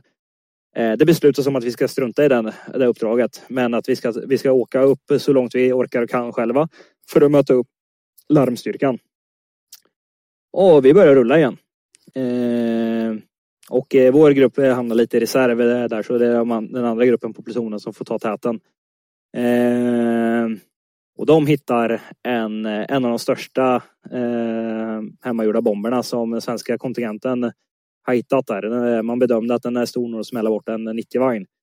Eh, och eh, från då att vi har suttit i, i vagnen och varit eh, ja, lite så här emotionellt avslagna, lite eh, alltså nedstämda och dystra och inte riktigt vetat, vetat eh, vad så, så får vi en uppgift. Att eh, jag får vagnchefen. Eh, order första grupp. Avsittning, linje vänster. Ta förbi eh, mineringen. Försvara stridsställning i östlig och nordlig riktning. Understöd eh, IDDs röjning av minering. Frågor. Eh, och vi har ju varit väldigt informella tidigare. Eh, jag har ju alltid sagt smeknamnet på min vagnchef och helt plötsligt så var det ja, Fenrik. För det var ju någonting vi drillade hela tiden i lumpen. Eh, I missionsutbildningen i Afghanistan, då var vi lite tjenis eh, med varandra hela tiden, jobba förnamn och smeknamn. Och, men i, i lumpen så var det grad hela tiden och det där kom in på mig. Och jag kommer fortfarande ihåg orden jag ger till min grupp. Orientering. Vi ska ta stridsställning förbi mineringen med ställningar i nordlig samt eh, östlig riktning. Beslut. Inledningsvis ska vi ta växelvis över fältet. Därefter genomföra eldförberedelser. Slutligen anmäla eldberedda. Frågor. Framåt. Och sen tar vi över det här fältet eh, som är lite vegetation och den biten. När eh, vi kommer fram Fenrik, första grupp, eh, befinner sig i eldställningar förbi eh, mineringen. Vi gör eh, eld i nordlig samt östlig riktning. Vi kan försvara tagen terräng mot enklare motståndare. Inget övrigt att rapportera. Slut, kom. Och där så börjar också ännu sjukare saker hända. Jag börjar ta upp lera från det här diket som jag har i närheten och börjar maskera mig. Jag börjar maskera mitt ansikte. Jag börjar maskera min hjälm med eh, vegetationen som finns där. Vi gjorde aldrig det eh, under missionsutbildningen. Men vi gjorde det varje dag på, eh, under min värnplikt. Och helt plötsligt det som för då, ja, jag gjorde lumpen 2008, nu är vi 2011. Men det vi drillade varje dag, det slog in där. Och det som vi gjorde mycket närmre, men under, under missionsutbildningen, där försvann. Jag har, alltså, jag har rätt så roliga bilder på hur jag såg ut här, från det där. När, ja, vi ligger kvar Och eh, sen eh, så, och då, då, så får vi då beskrivet över när eh, IDD kommer fram och börjar göra analys och kollar med bättre utrustning och de bedömer hur stor sprängladdningen är och så vidare. Då, eh, då får vi att vi ska ta skydd och vi ligger ungefär 60 meter från den här. Så vi får skyddsställningar. Så vi bara, jaha, nu ska de smälla den där när vi ligger så här nära. Så eh, jag kryper ner i det här eh, vattendiket så att det är egentligen bara med eh, ja, mitt ansikte, min eh, radio som sticker upp ur det här. Och eh, jag tänker bara hur jag ligger här och ja, det, jag har trasiga byxor. Det, det kanske ligger en orm i det här diket som eh, kommer bita mig. Och sen går det 10 sekunder, det går eh, 20 sekunder, 30 sekunder, det går upp till mot en minut. Och sen får vi bara eldställningar igen. Eh, vitten, det vill säga militära FBI, eller man ska, om man raljerar lite, de ska gå fram och leta fingeravtryck. Så vi får eldställningar igen och sen så går de fram för att säkra, bevisa för att man ska kunna hitta, lagföra mm, de här som har lagt ut den här mm, eh, hemmagjorda bomben. Ja, så vi försvarar eldställningar. Och eh, sen får vi ja, uppsittning. Det, bomben är för stor, ni kan inte ligga kvar där. Så, eh, så vi gör uppsittning i vagnen. Eh, och eh, sen backar hela, hela kompaniet backar bort från den här minan. Sen smäller man den. Eh, och det blir en rejäl smäll. Eh, och sen fortsätter vi framåt egentligen tills vi möter upp larmstyrkan och vi kan bli eskorterade hem. Ehm, och det här blev alltså det som var eh, väldigt skönt då för fast vi har varit med om någonting väldigt traumatiskt i den meningen att vi vi har varit i strid. En eh, vän har blivit allvarligt skadad. Vi har ingen aning om hur han mår. Så kunde vi ändå så här, okej, okay, nu fick vi en ny uppgift och nu går vi på. Eh, och det blev ett jättebra kvitto för den gruppen på plutonen som eh, ja, de hittade den här. De kunde leverera under värmen. De kunde leverera under att en, eh, för det var ju deras ordinarie gruppchef som gick upp och var närstridsledare.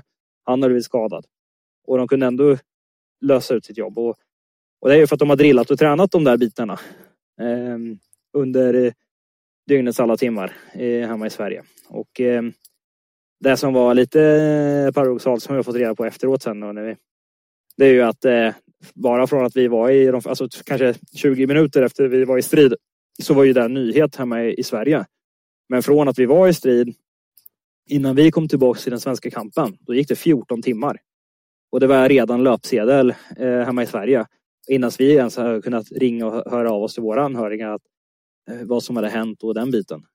Eh, och eh, ja.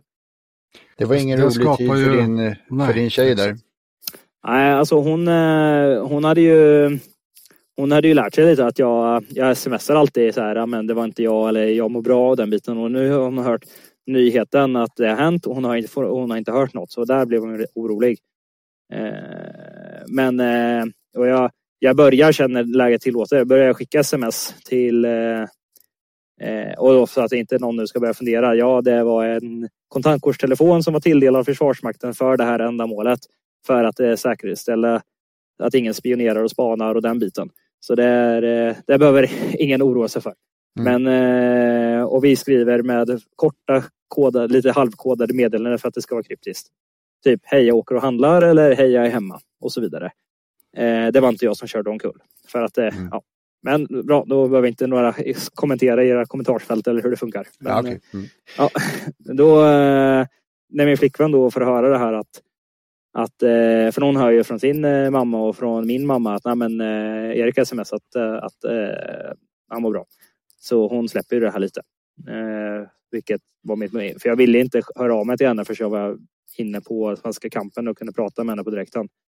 När vi väl kommer in så på den svenska kampen, eh, kontingenschefen, högsta chefen, han tar emot oss och tar oss i hand, ser oss i ögonen. Eh, och eh, ja, sen så, eh, ja, vi åker in i våra garage. Vi börjar, eh, vi fyller, vi gör det viktigaste där. Vi, vår, vi gör daglig tillsyn på vapnen, vi fyller upp ammunitionen. Vi sanerar stridsutrymmet från blod. Ehm, och sen går vi och äter ehm, det är det vi prioriterar då. Så det finns jättemånga mer saker vi kan göra men vi val, det valdes då att äh, ordet nej, vi gör det viktigaste, sen går vi och äter. Eh, där någonstans får vi beskedet att eh, han var tvungen att amputera benet. Eh, En fråga här som, som jag Mm. tänker på. Vi har ju kommit rätt långt ifrån själva striden där, men jag tänker själv att förvisso har du ju en god utbildning, men det smäller alltså rakt framför dig. Eh, eh, ni blir påskjutna, man blir överraskad. Du löser det du ska göra på förstunden där och inser att en kamrat är skadad och sen blir ni beskjutna. Pulsen måste ju stiga flera gånger och blodtrycket lika så. Och sen hålla då eh, koll på situationen och som du säger skrika i raden, det är ju för mig helt fullt förståeligt. Men, men när du både har att du blir beskjuten och sen tänker jag eldavbrott på eldavbrott på eldavbrott. Någonstans där börjar jag se att mina egna ådror syns genom huden när jag hör dig berätta. Hur är det då inte att vara på plats och sen bara åka hem och åka och käka Ja, okej, okay. ni var ju vid en, en, en IED också, Mm. så att menar, det var ju en dag full av nya intryck. Blir man inte helt slut och förstörd som människa av en sån dag? Jo, det, alltså det, det, det tog ju jättemycket. Eh, Det är, alltså den eh, natten, jag, jag tror jag sov 12 timmar i sträck men utan att känna mig utvilad när jag vaknar. Jag, jag, jag upplever att, eh, att någon skjuter i mitt rum bara att någon, eh, min rums, eh, någon går in och tänder lampan och kollar till mig. Så upplever jag att det skjuts i mitt rum. Eh, och jag är helt kallsvettig och, eh, och den biten. Alltså det är eh, Alltså det är de Alltså det här med eldabrott, eldabrott. Ja, alltså det är såklart det var. Det, jag blev mer irriterad över det sen när vi kom hem och, eller till den svenska kampen och började utvärdera och tänka på vad beror det här på? Är det jag som har gjort fel? Eller, eller är det sanden? Och, alltså när man börjar grotta i de här. Där och då så var det ju bara, ah, okej, okay, åtgärda eldabrott. Ja, öppen mekanism. Ja, då gör jag så här. Eh, ja, stängd mekanism. Då gör jag så här. Jaha, ja, ja, jag har ett annat vapen. Jag kan skjuta granatinsats istället. Där, alltså, där hanterade Sundsvall eh, alltså lugnt. Och det upplevde jag också med eh, soldaterna i gruppen. De var eldabrott, börja åtgärda. Eldabrott, börja åtgärda. Ja, Vi, vi, såklart, vi var jätteförbannade för det här när vi väl kom hem sen och kunde diskutera det här i lugn och ro. Men där och då var det bara att konstatera, åtgärda, konstatera, åtgärda.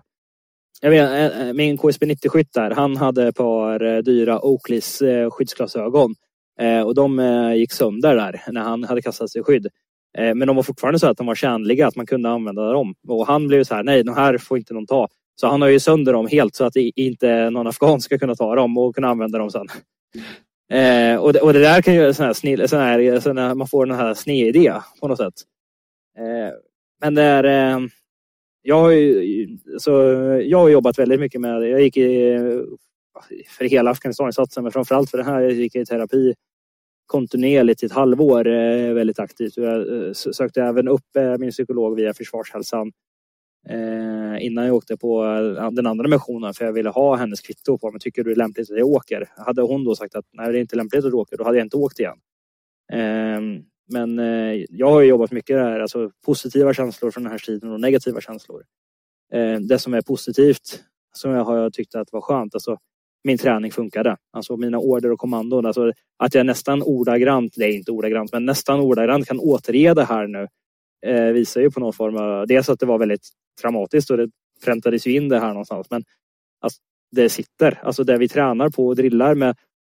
Alltså, och jag menar, jag var ju ingen specialenhet när jag gjorde lumpen. Vi var vanliga pansarskyttesoldater som hade vanliga duktiga officerare som övade in grunder på oss eh, under ett års tid.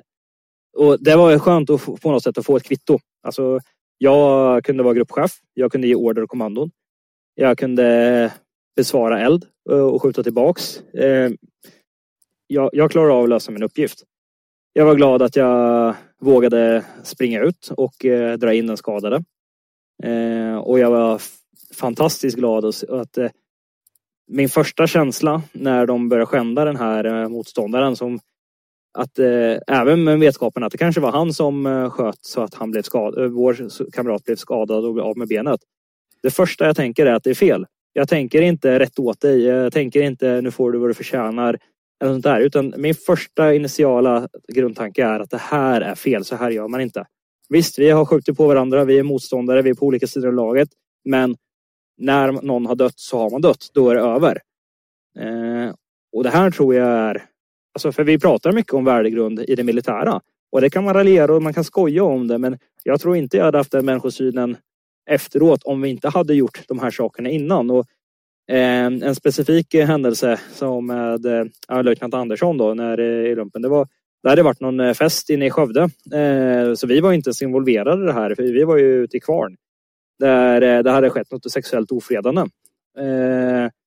Och eh, det här tar ju regementet på största allvar. Eh, så vi sitter ju, vi, ska prata om värdegrund, vi pratar om normer, vi pratar om eh, hur man beter sig och för att det här är inte ett okej beteende. Och jag kommer så väl ihåg då eh, Andersson då hur han ledde det här. Alltså han gjorde det på så fint sätt och han var ju alltså, och det här det är ju en, sak som, som har suttit kvar.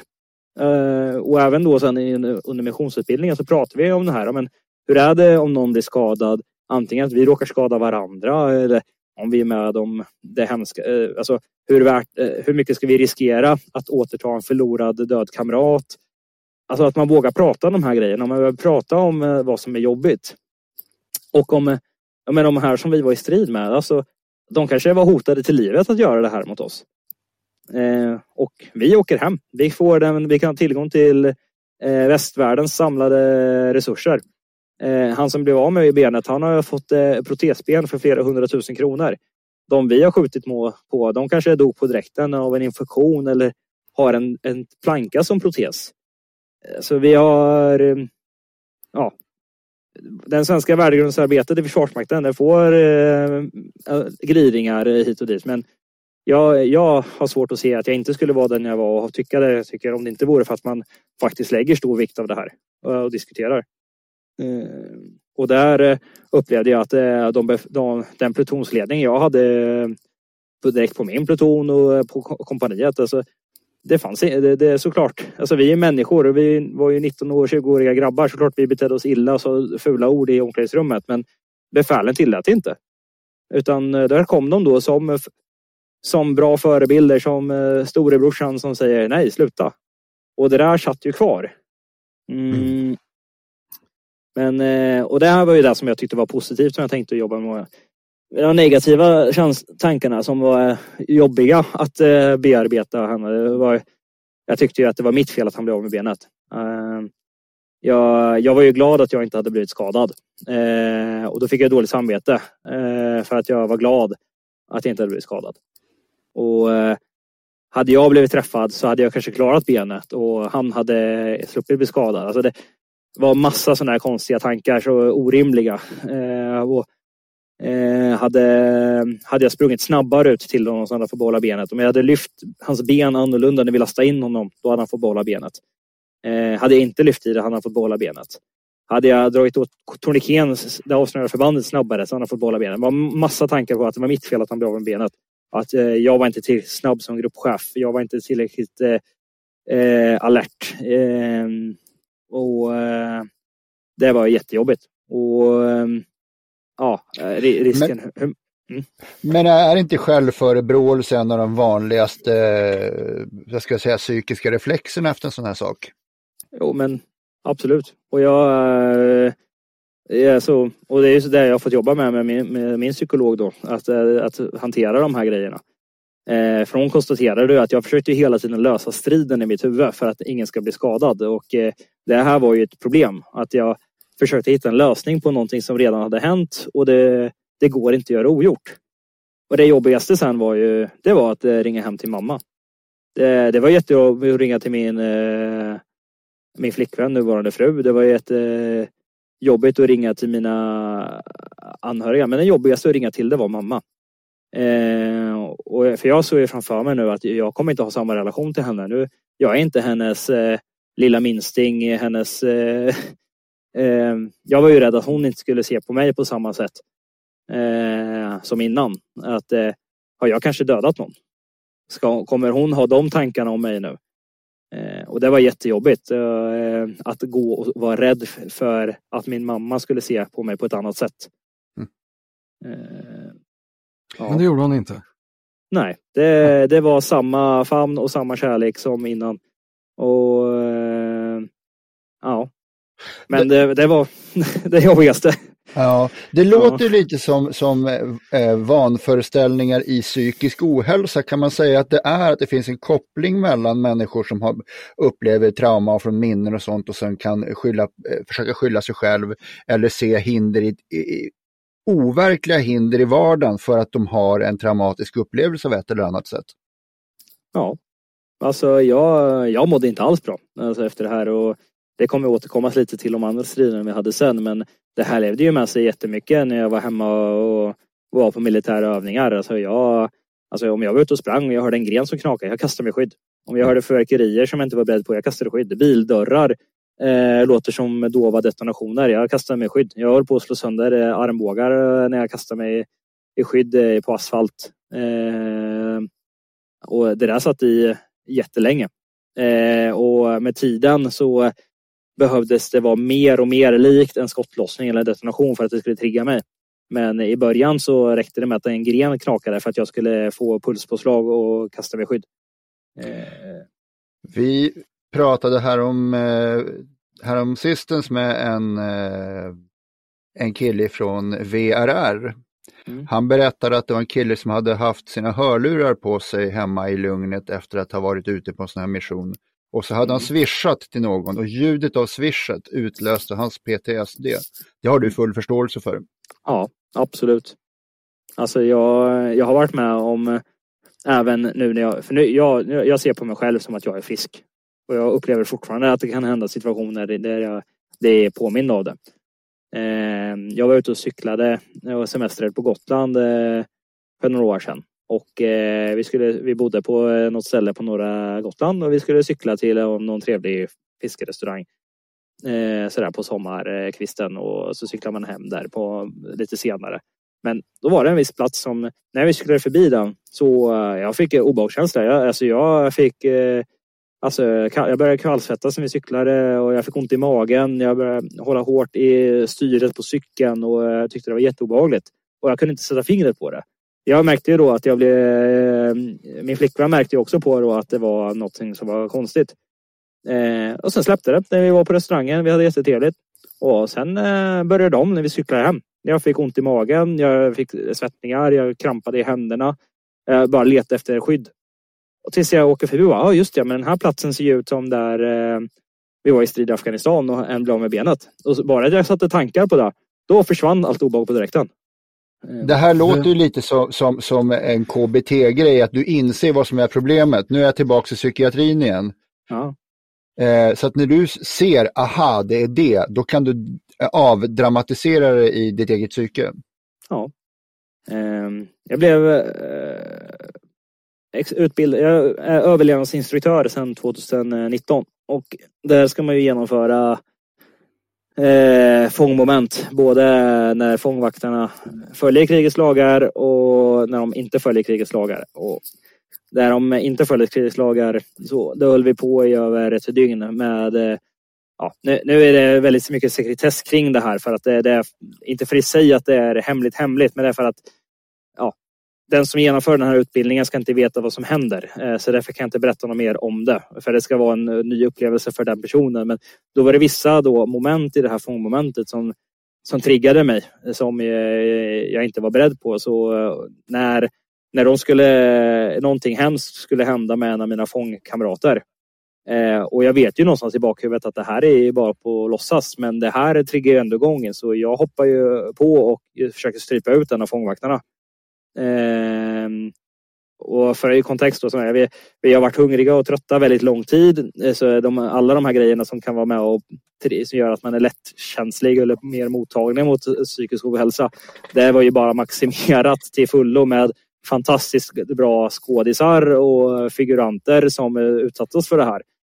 Ehm, eh, så eh, ja, men eh, ja, så, och det här eh, det, efteråt när vi, när vi redde alltså det var ju inget om eh, vi diskuterade det här efteråt, vad är för och nackdelar om man gör så här? Eh, ja visst, jag kanske hade kunnat stoppa det som höll på att hända, men då hade också kanske blivit jag bara i, om det hade varit på riktigt, blivit skjuten eller att de hade skjutit allihopa. Så när man får vara beredd om man gör något sånt här i en skarp fångövning, att man måste slåss för livet efteråt och inte bara tänka att fångvaktaren förlåter den för det här.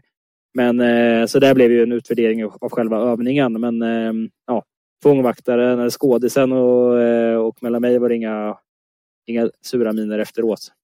Eh, men kontentan är att även nu när jag känner mig frisk och eh, jag känner att det är ja, så är jag, det, det, det gör sig påmint då och då. Och min fru ja. frågade mig nu när vi kollade på en film när det var någon som hade en liknande skada och hur det kändes. Så jag bara, nej jag tänkte inte ens på det. Och det var rätt så skönt. Att jag inte ens reflekterade över det då. Bra. Men då satt vi också i, ja. Det som jag tycker är intressant också, det som du nämnde efter striden, att ni gått runt i en sån väntan på att någonting kan inträffa, alltså att ni, eh, ni har levt vardagsliv i en krigszon. Men sen när det väl händer, att du då går tillbaks till någonting du känner igen, det är ju inte så konstigt egentligen. När det väl har börjat skjutas, då är det kanske det enklare för då vet du vad du ska göra.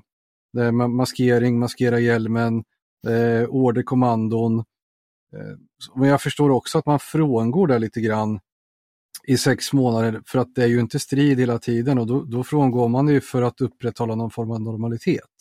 Mm. Men det är ju skönt att höra att den här grundläggande utbildningen faktiskt triggas igång av, av strid, för det är där den ska. Mm. Ja.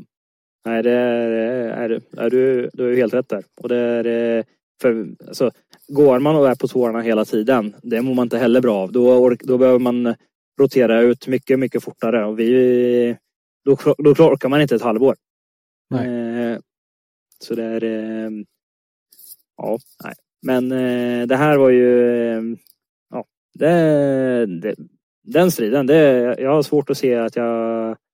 Jag hoppas verkligen inte jag kommer behöva vara med om någonting som är motsvarande jobbigt eller värre. Eh, för där och då, den känslan var ju som någon form av surrealism av att det här är... Ja, varför utsätter man sig för det här? Eh, jag kan tro att många tror att man härdas av en sån här upplevelse, men det låter på dig som att det är precis tvärtom både och. Alltså, alltså jag, alltså, jag, eh, på ett sätt hade jag velat ha det här ogjort och inte haft den här erfarenheten. Eh, på ett annat sätt eh, så är jag, jag är väldigt glad att ha fått en kvitto på min människosyn. Att även när den har prövats till det yttersta så, jag menar, jag, jag blir inte stressad eller irriterad eller känner obehag om jag ser någon i turban i Sverige eller någon som går med slöja eller alltså, jag, eh, jag känner inget agg mot eh, dem som vi var i strid mot. Och det var på något sätt väldigt skönt att ha det kvittot med mig. Att min moraliska kompass är densamma som var innan. Ehm, så, så, och det, det vill jag inte ha ogjort. Nej. Du, Erik, du, du mm. fick medalj för just den här sista situationen som vi pratade om va? Ja, det är helt riktigt. Vill du berätta om det? Ja, vi, jag och sjukvården nominerades till Försvarsmaktens förtjänstemedalj i guld med svärd eh, för tapperhet i strid. Eh, och eh, sen sitter det en medaljkommitté eh, med, eh, hemma i Sverige med allt från ja, jag vet, alltså jag vet, ÖB sitter med i den och det sitter med någon gammal eh, sågoperatör, det sitter några från Veterancentrum och det för att jämföra och se ja, men vad, vad ska ge vilka, för det finns olika valörer, guld och silver med och utan svärd och den biten. Eh, och där konstaterar man att eh, jag, jag, blev nominerad till guld eh, och då när man summerade och såg uppgift vad som hade hänt så fick jag jag fick guldmotiveringen men silver och svärd och eh, sjukvården fick inget alls. Eh, och jag ringde och klagade på det där för jag var ju skitförbannad för att han inte fick. Och då fick jag svaret att eh, han gjorde ju bara sitt jobb. Ja, det var ju, det var ju så sjukt provocerande att höra det här. Att sjukvården bara gjorde sitt jobb. Ehm, ja, för då, det gjorde vi väl alla. Vi alla gjorde väl bara vårt jobb. Men eh, ja, jag, jag har släppt det här nu för de, de har säkert en bra, bra statuter hur de resonerar och varför för att eh, varför det ska vara som det är. Men ja, där och då så undrar man ju vad, vad håller de på med? Han sjukvårdaren fick sen P4s förtjänstemedalj i guld eh, för att eh, som kompensation är väl fel att säga, men för att ge någon form av upprättelse och erkännande till honom. Mm. Men från början var det jättekonstigt att få den där medaljen för det var ju Alltså varför ska jag få medalj för att någon har blivit skadad? Det, jag tyckte det var jättesjukt och jättejobbigt. Men så var det igen då mina kloka befäl som eh, sa, men eh, se det inte för din skull då. Se den för att du ska kunna berätta för nära och kära om 10 år, 20 år, 30 år och få ett perspektiv på det då. Det är, eh, ja. Och jag funderar ju, min dotter är ju ett år nu så jag, det är ju, eh, hon, hon, eh, förstår ju inte vad jag jobbar och gör med. Men jag, jag går ändå och tänker på så här när hon, när hon blir större och börjar fråga. Och bara, vad ska man säga? Och ja, jag vet inte riktigt än heller. Men du kan ju se det också som att eh, du fick inte medalj för att någon vart sårad utan du kanske fick medalj för att den sårade faktiskt inte stupade. Ja. Det, det... För det, det kunde ju du påverka. Att han vart skadad eller sårad, det var ingenting som du påverkade överhuvudtaget. Men du påverkade ju att situationen inte blev värre än vad den vart. Ja, äh, du, du har helt rätt. Och äh, det tog ju år innan jag fick den insikten. Äh, I början var det ju det förstnämnda. Att jag, ja, och också då i och med att mycket av min terapi handlar om att jag tyckte att det var mitt fel. Mm, mm. Ja. Men det är... ja. Nej, det är... Ja, det, alltså, det, här någonstans. Vi kan köra vidare. Ja, vi kan... eh, när, när, jag, när jag, jag brukar i, i, inom ramen för värnpliktsutbildningen och eh, det som kallas för strimma D när man pratar mjuka värden eh, och jag har kommit till den här punkten då brukar det vara kort paus. Så, men eh, sen går jag på nästa strid här då. Då, då är det september. Vi, vi har fått en, en specialistofficer som kommer ner och tar befälet över gruppen. Eh, jättetrevlig, ödmjuk eh, kille. Eh, och eh, han, eh, han har ju full förståelse att eh, han, han kommer inte in och försöker köra över och köra sitt race utan han är väldigt eh, ödmjuk och smyger in eh, och sakta tar befälet över gruppen. Och den striden vi är med om sen efteråt så är det ju formellt han som är gruppchef. Men när han märker att jag tar över då backar ju han för att han märker att nej, det blir fel om jag ska göra någonting här.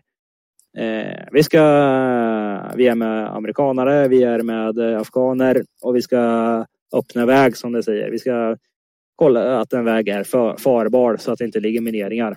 Och, eh, och med det sagt, så förra striden där. Stridsavstånden, den kortaste räknade vi på var ungefär 50 meter som vi låg och sköt på varandra. Eh, nu då den här striden så är vi någonstans där på, blir påskjutna på kanske 100 meter och vi går på en öppen väg. Eh, vi kastar oss i skydd rakt på asfaltsvägen för vi märker att alltså, det, det är det enda vi kan göra. Gå och ändra eh, sin till en lägre profil. Jag kommenderar linje höger och eh, eldstöt och sen blixtlås höger. Och sen, eh, det är kort kan man säga att vi, vi går i ett särskilt formationsmönster för att minimera att vi själva trampar på en mina och även säkerställa att vi hittar när vi söker med våra minsökare eller metalldetektorer. Och eh, så det, det blir en rörelseförflyttning då när jag kommenderar linje höger. Eh, så att vi ligger på en rak linje vänd åt höger där jag upplevde att de sköt ifrån. Och så skjuter vi och så för vi oss som ett blixtlås eller en gubbe i taget springandes till eh, till skydd.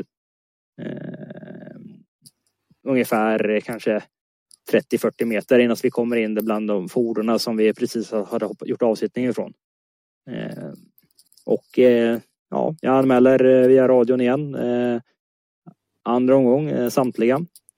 Här någonstans då så är det en från första omgång som hör, för han ligger så pass nära men han är inte med oss, att jag börjar rapportera.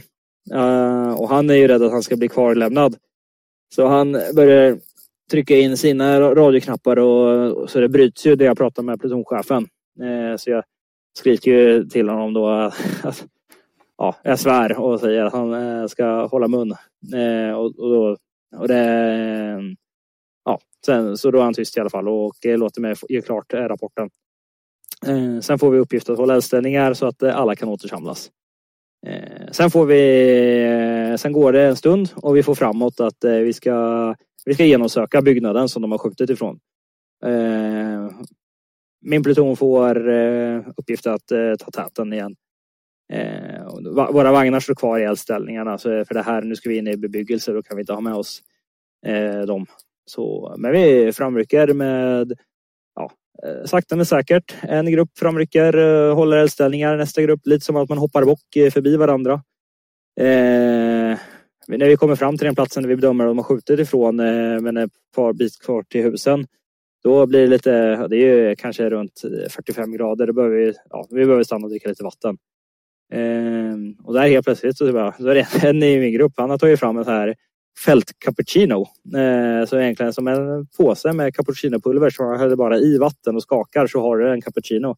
Så helt plötsligt i eldställningarna där, vi, där någon kanske har skjutit på honom så sitter vi och dricker cappuccino. Eh, sen blir det så här ja, det blir en sån här grej som man skrattar åt sen efteråt som bara kändes så surrealistiskt där och då. Men eh, ja, sen fortsätter vi. Vi söker igenom husen. Eh, de vi hittar som är kvar där blir omhändertagna. Eh, de har inga vapen. Så det, det är, militärpolisen kommer in senare när vi har säkrat byggnaden och de börjar samla in biometrisk data i form av att man tar salivprov, man tar fingeravtryck, man eh, skannar av ögonen som då finns med sen då i databanken så att man kan jämföra det här mot eh, eh ifall eh, Eh, man hittar eh, fingeravtryck eller spår vid eh, platser där vi har varit i strid så man kan lägga pusslet på det här sättet.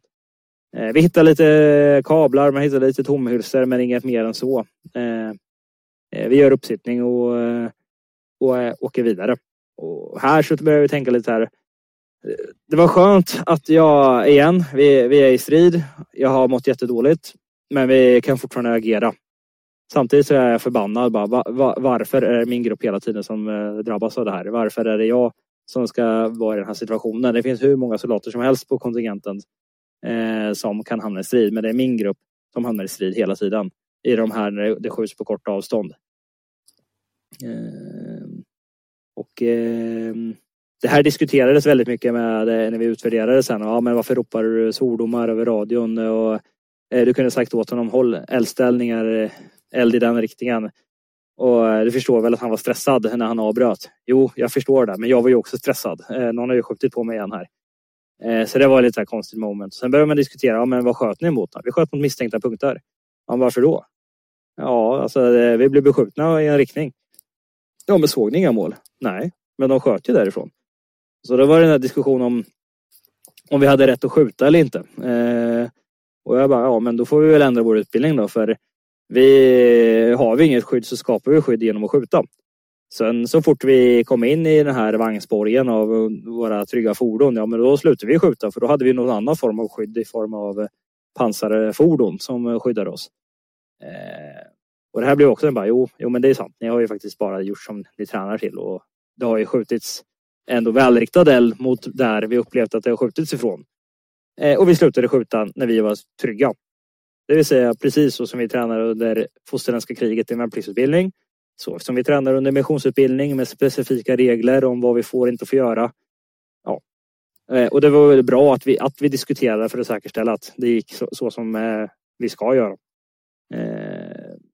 Det kan ju vara också att förståelsen är, ja, förståelsen kan ju vara lägre för de som inte har upplevt det. Jag tänkte här, killen som började dricka cappuccino. Ja. Är inte det ett sätt att ta sig ur en obekväm situation mentalt? Att eh, göra någonting som man är van vid i trygghet? Det tror jag absolut. Och, och också, han, han, behövde få i sig vätska. Och ja. Vattnet eh, där när vi går där, det blir varmt. Alltså, och bara dricka varmvatten som inte smakar någonting, alltså det, det, det är mentalt uttröttande för kroppen. Mm. Så bara att det är någon form av, antingen om det är en vätskesättning eller det är saft eller vad som helst, någonting som smakar någonting. Den mm. här gången råkade det vara en cappuccinopåse han hade tillgänglig. Mm. Så jag, jag, tror inte att han hade, nu ska jag dricka en cappuccino, utan det var slumpen för att få smaksatt vatten. Okay, okay. Sen, sen, så blev det en rolig grej som vi alla skrattade åt där och, och det blev ju en, en avslappnad stämning av det för alla tyckte att aha, så det här var ju lustigt. Mm. Men eh, så vi fick ju ut det som du säger. Alltså, det blev ett mönsterbrytande men det var slumpen som gjorde att det blev så. Okay. Ja. Eh, men det var kul. Mm. och konstigt. Eh, nej, sen dagen efter så hamnade vi i strid igen. Där vi står i stridsställning med eh, plutonen. Vi, den här gången är det vagnarna som eh, gör sitt och vi är egentligen bara uppsuttna och närskyddar. Eh, täten på kompaniet ska röja en eh, ny JD, en stor ja, en hemmagjord bomb här då. Eh, och vi är egentligen bara beredda ifall för att täcka dem så att de kan få jobba i fred. Eh, och jag, den nya gruppchefen han är, han är jättebajsnödig. Han vill, eh, han vill gå ut och bajsa men han får nej, du får vänta tills IEDn är röjd. IEDn röjs, den smäller. Eh, vi är redo, ja då kommer vi få åka snart. Så då får han hoppa ut och, och ska få eh, bajsa där ute i öknen. Eh, och precis då så blir vi beskjutna. Så han, får ju, han har ju byxorna nere vid anklarna eh, och eh, nästan påbörjat förrättningen. det är bara knipa ihop, dra upp byxorna och hoppa in igen. Och, eh, det är någon som har skjutit på vår pluton eh, i front när vi står här på eh, 300 meter med någon form av pansarvärnsvapen. Och eh, vagnarna, vagnen som blir eh, som skjuts mot, eh, det, det är bom högt. Så det är ingenting som påverkar oss eller vagnarna mer att det, mer att det är mot oss. Eh, besvarar elden och sen börjar vagnarna manövrera och eh, röra på sig i eldställningen som vi säger för att inte bli ett lätt mål. Och eh, sen får vi framåt in och hitta de där som gjorde det där. Så eh, igen, eh, avsittning och sen går vi in och genomsöker husen som eh, det har skjutits ifrån och vi går igenom eh, ett eh, ja, compound kallar man det, ett så här bostadskomplex i taget. Eh, vi får med oss en tolk som hjälper till. Första hittar vi ingenting, vi, vare sig vapen eller människor. Ehm, och eh, sen till sist när vi eh, kanske hållit på och genomsökt i en halvtimme, då börjar det dyka upp civila som är men det anmäls också via radion att det är man, UAV har sett eh, kvinnor eller personer i burka som lämnar områden som vi har skjutits från. Och det, det kan absolut varit kvinnor eh, som eh, ska undvika oss. Det kan vara de som har skjutit mot oss som har klätt ut sig för att gå därifrån. Det är ingenting vi... Vi kan konstatera att eh, vi hittade eh, varken vapen eller någonting annat efter där de hade skjutit på oss ifrån. Eh, men då var det här, då, då går vi på väldigt korta avstånd eh, in i folks hem och det, det, där kändes, när man ser möblerade hem, när man ser, ja men här är någon sovplats och här går jag in och sparkar upp en dörr och letar efter någon som kan ha skjutit mot oss. Eh, ah, ingen här. Ja, då går vi vidare. Sparkar upp nästa dörr, letar efter någon som skjutit på oss. Ah, ingen här. Och det här, det här, eh, ju mer vi höll på med det där så kändes det bara konstigt att vi Ja, alltså, vi hade ju rätt att göra det kopplat mot att vi ska hitta den som har skjutit mot oss. För vi har ju det här fredsframtvingade mandatet. Men på något sätt så bara, nu är det verklighet också. Nu är det inte en övning utan här bor någon. Det är inte säkert att eh, de som bor här är de som har skjutit mot oss. Det är inte säkert att eh, de ville att eh, de här som sköt mot oss skulle få vara där. Utan det, de har bara tagit sig friheterna. De kan ha hotat till det och så vidare. Och eh, det är något som jag kommer ihåg att det, det, det kändes fel på något sätt. Men det behövdes göras för att säkerställa att, eh, att eh, man inte kan fortsätta skjuta mot oss. Mm. Ehm, ja, och det var vår sista strid som vi, min pluton var med om. Och, ja, och jag tror, alltså, eh, jag vet inte hur eh, det såg ut på hela kontingenten och med, men om, vi bara, om, vi, om man bortser från specialförbanden, eh, det, vad de gjorde och inte gjorde är ju hemligt. Men för oss normala soldater, så om man bara utkristalliserade så den missionen så var det min grupp som jag tror var, Eh, var med om flest stridskontakter där vi som individer behövde agera och göra saker. Eh, och det här var någonting som grämde mig väldigt länge. Alltså vad, vad är det som, varför, varför händer det mig? Varför händer det min grupp? Som, och det drog med sig hela tiden. Och också i mitt val eller kvalet om jag skulle åka en gång till så Jag bara, ah, men, ah, det kommer bara, det händer mig igen. Jag är någon form av otursfågel eller sånt där. Eh, så också var en grej som fick diskuteras med. Men första gången egentligen när jag väl kom hem sen och kunde slappna av, eh, det var på min andra liv. Då, då min fru då hade tagit med mig på åka hem på semester eh, på mm. en kortare period. Um, men då, ehm, ja, vi var ute och red islandshästar. Och eh, det var första gången jag släppte och inte tänkte på striden när han blev av med benet. jag var bara tvungen att fokusera på mig själv och hästen för att inte ramla av och eh, göra illa mig. Och det var så befriande. Att eh, ja, vara ett med hästen och eh, njuta av naturen. Eh, Mm. Men som, som jag nämnde så eh, jag, ja, jag gick eh, i terapi via Försvarshälsan i aktivt ett halvår. Eh, Det var jätteförmånligt i den meningen av att jag, jag kunde gå dit på arbetstid. Jag behövde inte ta ledigt och söka om ersättning via Försvarsmakten som man, om jag hade varit civilanställd eh, eller inte jobbat i Försvarsmakten kunde jag vara tvungen att göra utan ja, jag fick min vanliga lönekuvert och behövde inte göra något mer än bara boka en tid och dyka upp. Och, av att det var så enkelt tror jag att eh, det kanske var en anledning till varför jag tog tag i det från början. Eh, För, för jag var inte nöjd med hemkomstsamtalen som vi hade. Eh, för då var det screening 15 minuter och jag säger 15 minuter räcker inte, jag vill ha mer. Och de bara, nej men vi kan inte lösa det. Nej. Men jag är inte nöjd med 15 minuter, jag vill prata mer. Ja, det kan inte vi göra. Men vad är syftet med hemkomstsamtalen då? Ja, men vi eh, fångar upp ifall någon som mår dåligt. Ja, men jag mår dåligt. Ja, och så blev det diskussion där. Så där eh, hem, hemkostprogrammen har blivit mycket, mycket bättre. Men det var eh, undermåligt när jag kom hem 2011. Det är ju så att det, det är ju jobbet som har gjort dig... Ja, det här är väl storheterna av vad jag var med om min första mission och eh, de känslor hur det har påverkat mig. eh, Och hur jag, eh, jag försöker att i min vardag inte... Alltså om någon frågar mig vad jag lärde mig och vad jag gjorde, då brukar jag prata om känslorna. För att vad jag lyckades med för tio år, över tio år sedan, alltså, det har ingenting med att göra om jag är en bra soldat idag eller om jag hade kunnat agera likadant idag om jag hamnade i samma situation. Utan eh, för mig handlar det väldigt mycket om tur och slump. Eh, Mm.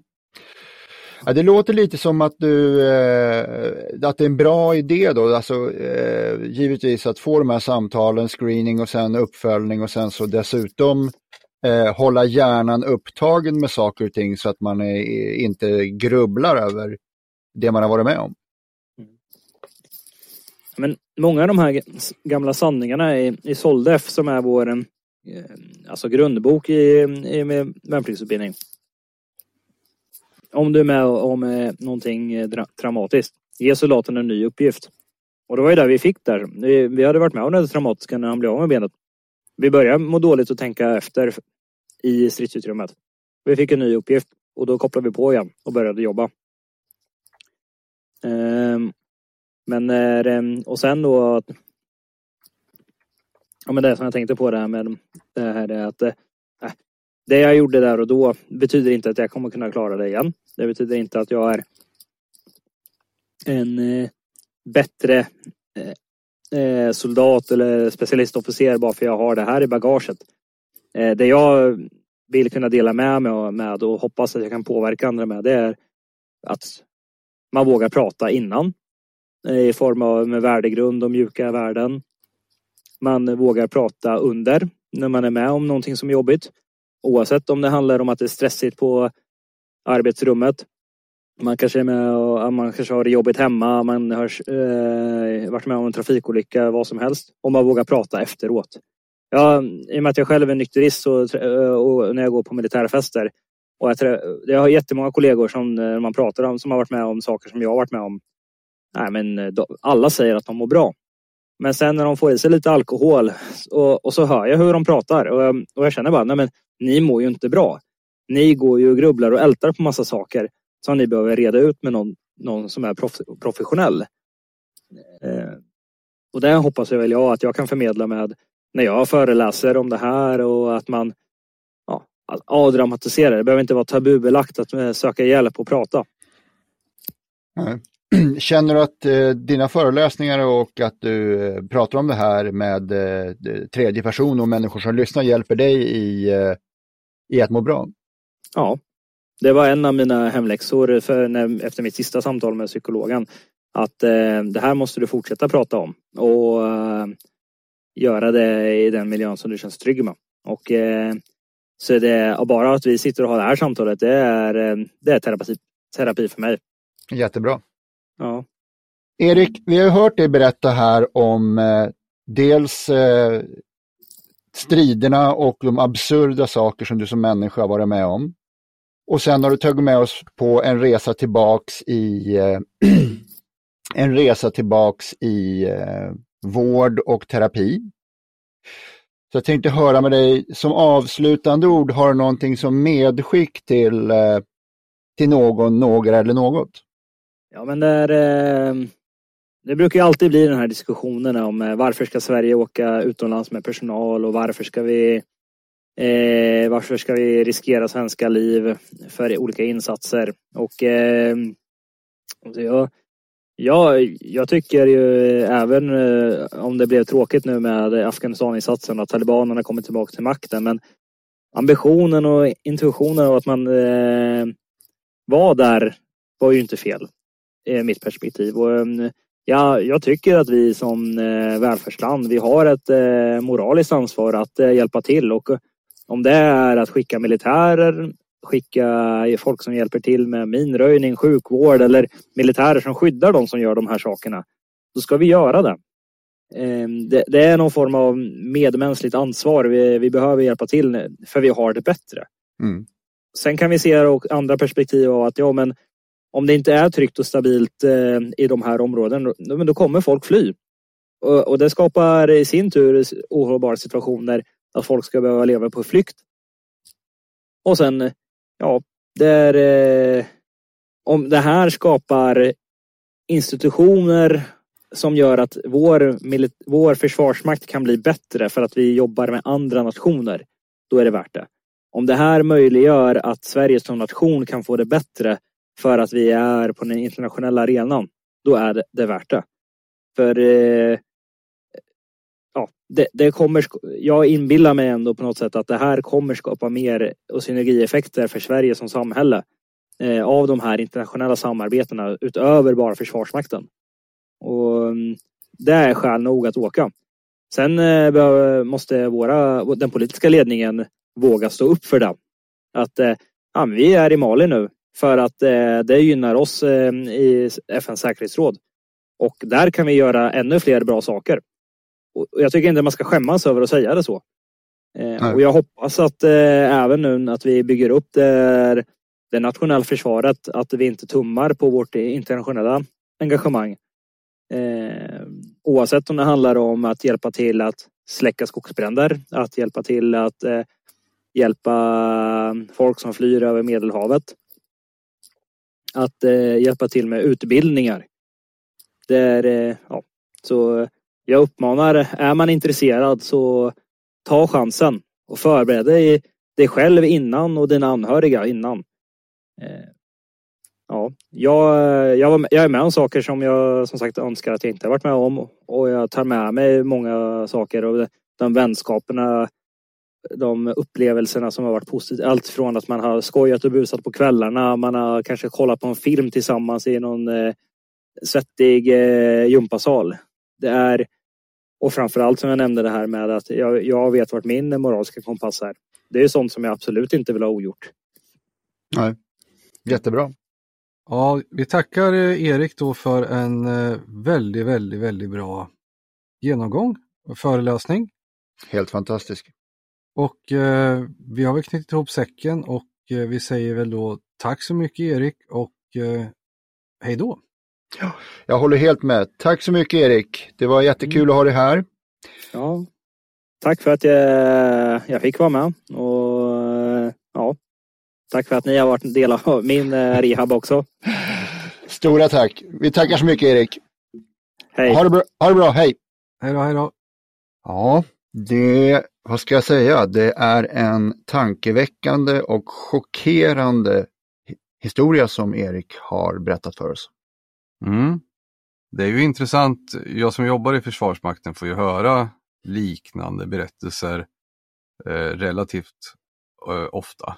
Men mm. eh, för det civila örat så är det här ju intressant. Är man militärt intresserad så går det ju att hitta sån här information Eh, men Sverige har ju generellt sett varit ganska så tystlåtna, både alltså vanlig media, det är ju ingenting som vi tar upp särskilt mycket eh, och, och pratar om.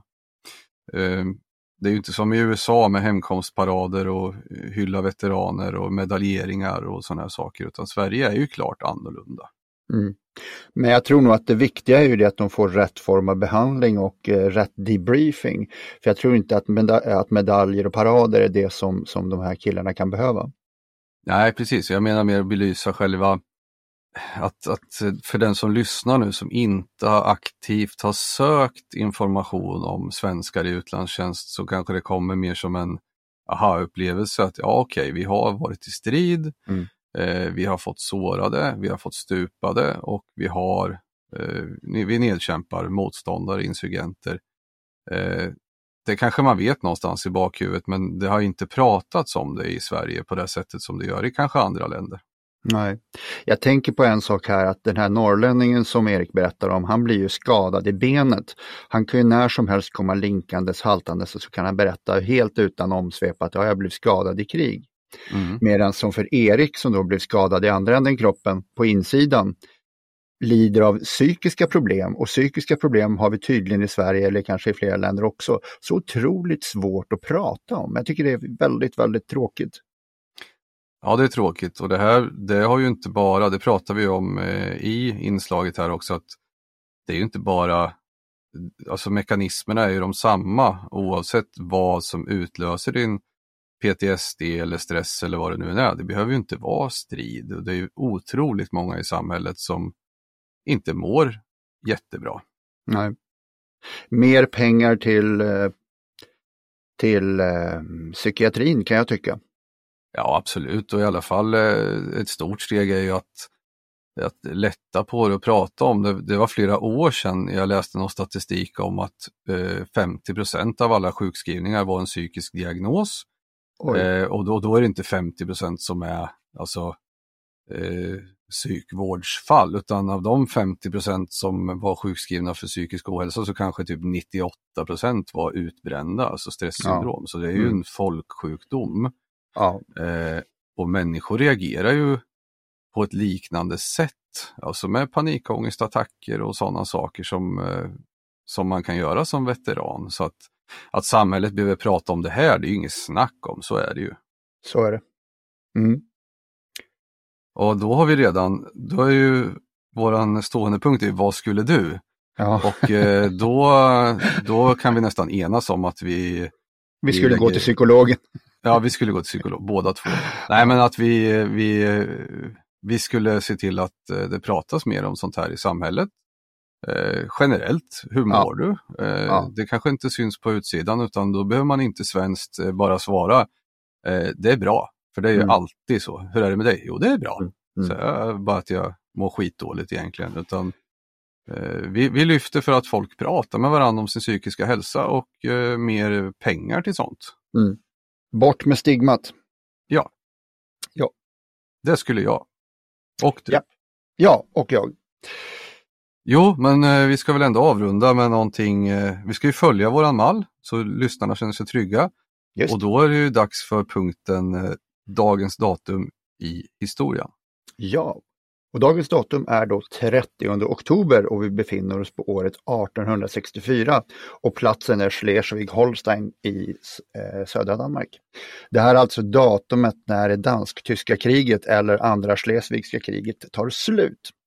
Och det är då alltså ett krig som pågår mellan 1 februari till 30 oktober mellan Tyskland och, eh, eller det är ju då alltså inte Tyskland utan det är ju egentligen eh, Österrike och kungariket Preussen, för Tyskland har inte uppstått på det sättet än. Och eh, anledningen till det här kriget är att det råder oenighet om delstaten Schleswigs tillhörighet. Danmark tycker att den är deras och eh, kungariket Preussen tycker att den är deras. Och vid krigets slut här så har ungefär lika många på varje sida stupat, ungefär 1700 pers har gått åt och 3500 har blivit fångatagna, danskar då. Och ett gäng svenskar var faktiskt med där. Mm. Mm. Och när, vilket datum slutar det här? Du sa 13 oktober? Ja, 30 oktober. Och idag är det? 30 oktober. Jaha, åh fan. Jag tror att det är september i alla fall. Eh... Sorry. Jag trodde att du sa fel. Ja, det, var därför jag, det var därför jag tänkte att nu kan han säga, ja nej förlåt, september menar jag såklart. Ja, och då hade vi kunnat ta den.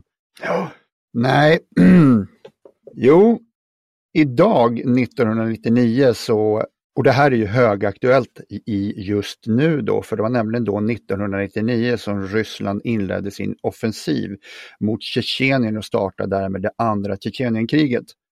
Och jag tycker någonstans att vi behöver inte fördjupa oss så väldigt mycket i moderna företeelser, framförallt inte när vi har ett eh, regelvidrigt, olagligt jäkla krig från Rysslands sida mot Ukraina. Nej, och det här är ju precis samma sak fast eh, för, och inte allt för länge sedan. Nej. Slava Ukraini säger jag. Mm, då säger jag Heroim Slava med reservation för eh, uttalsfel. Det tror jag de bjuder på. Det tror jag också. Ja, och då har vi kommit till den sista programpunkten i vår podcast och det är säga tack och hej. Då säger vi tack och hej och på återseende. På återseende, tack och hej! Tack så mycket, hej då, hej då.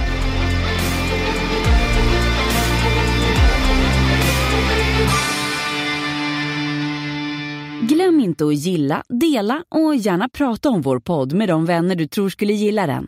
Tack! Planning for your next trip? Elevate your travel style with Quince. Quince has all the jet setting essentials you'll want for your next getaway, like European linen, premium luggage options, buttery soft Italian leather bags, and so much more. And it's all priced at 50 to 80% less than similar brands. Plus, Quince only works with factories that use safe and ethical manufacturing practices. Pack your bags with high-quality essentials you'll be wearing for vacations to come with Quince. Go to quince.com slash trip for free shipping and 365-day returns.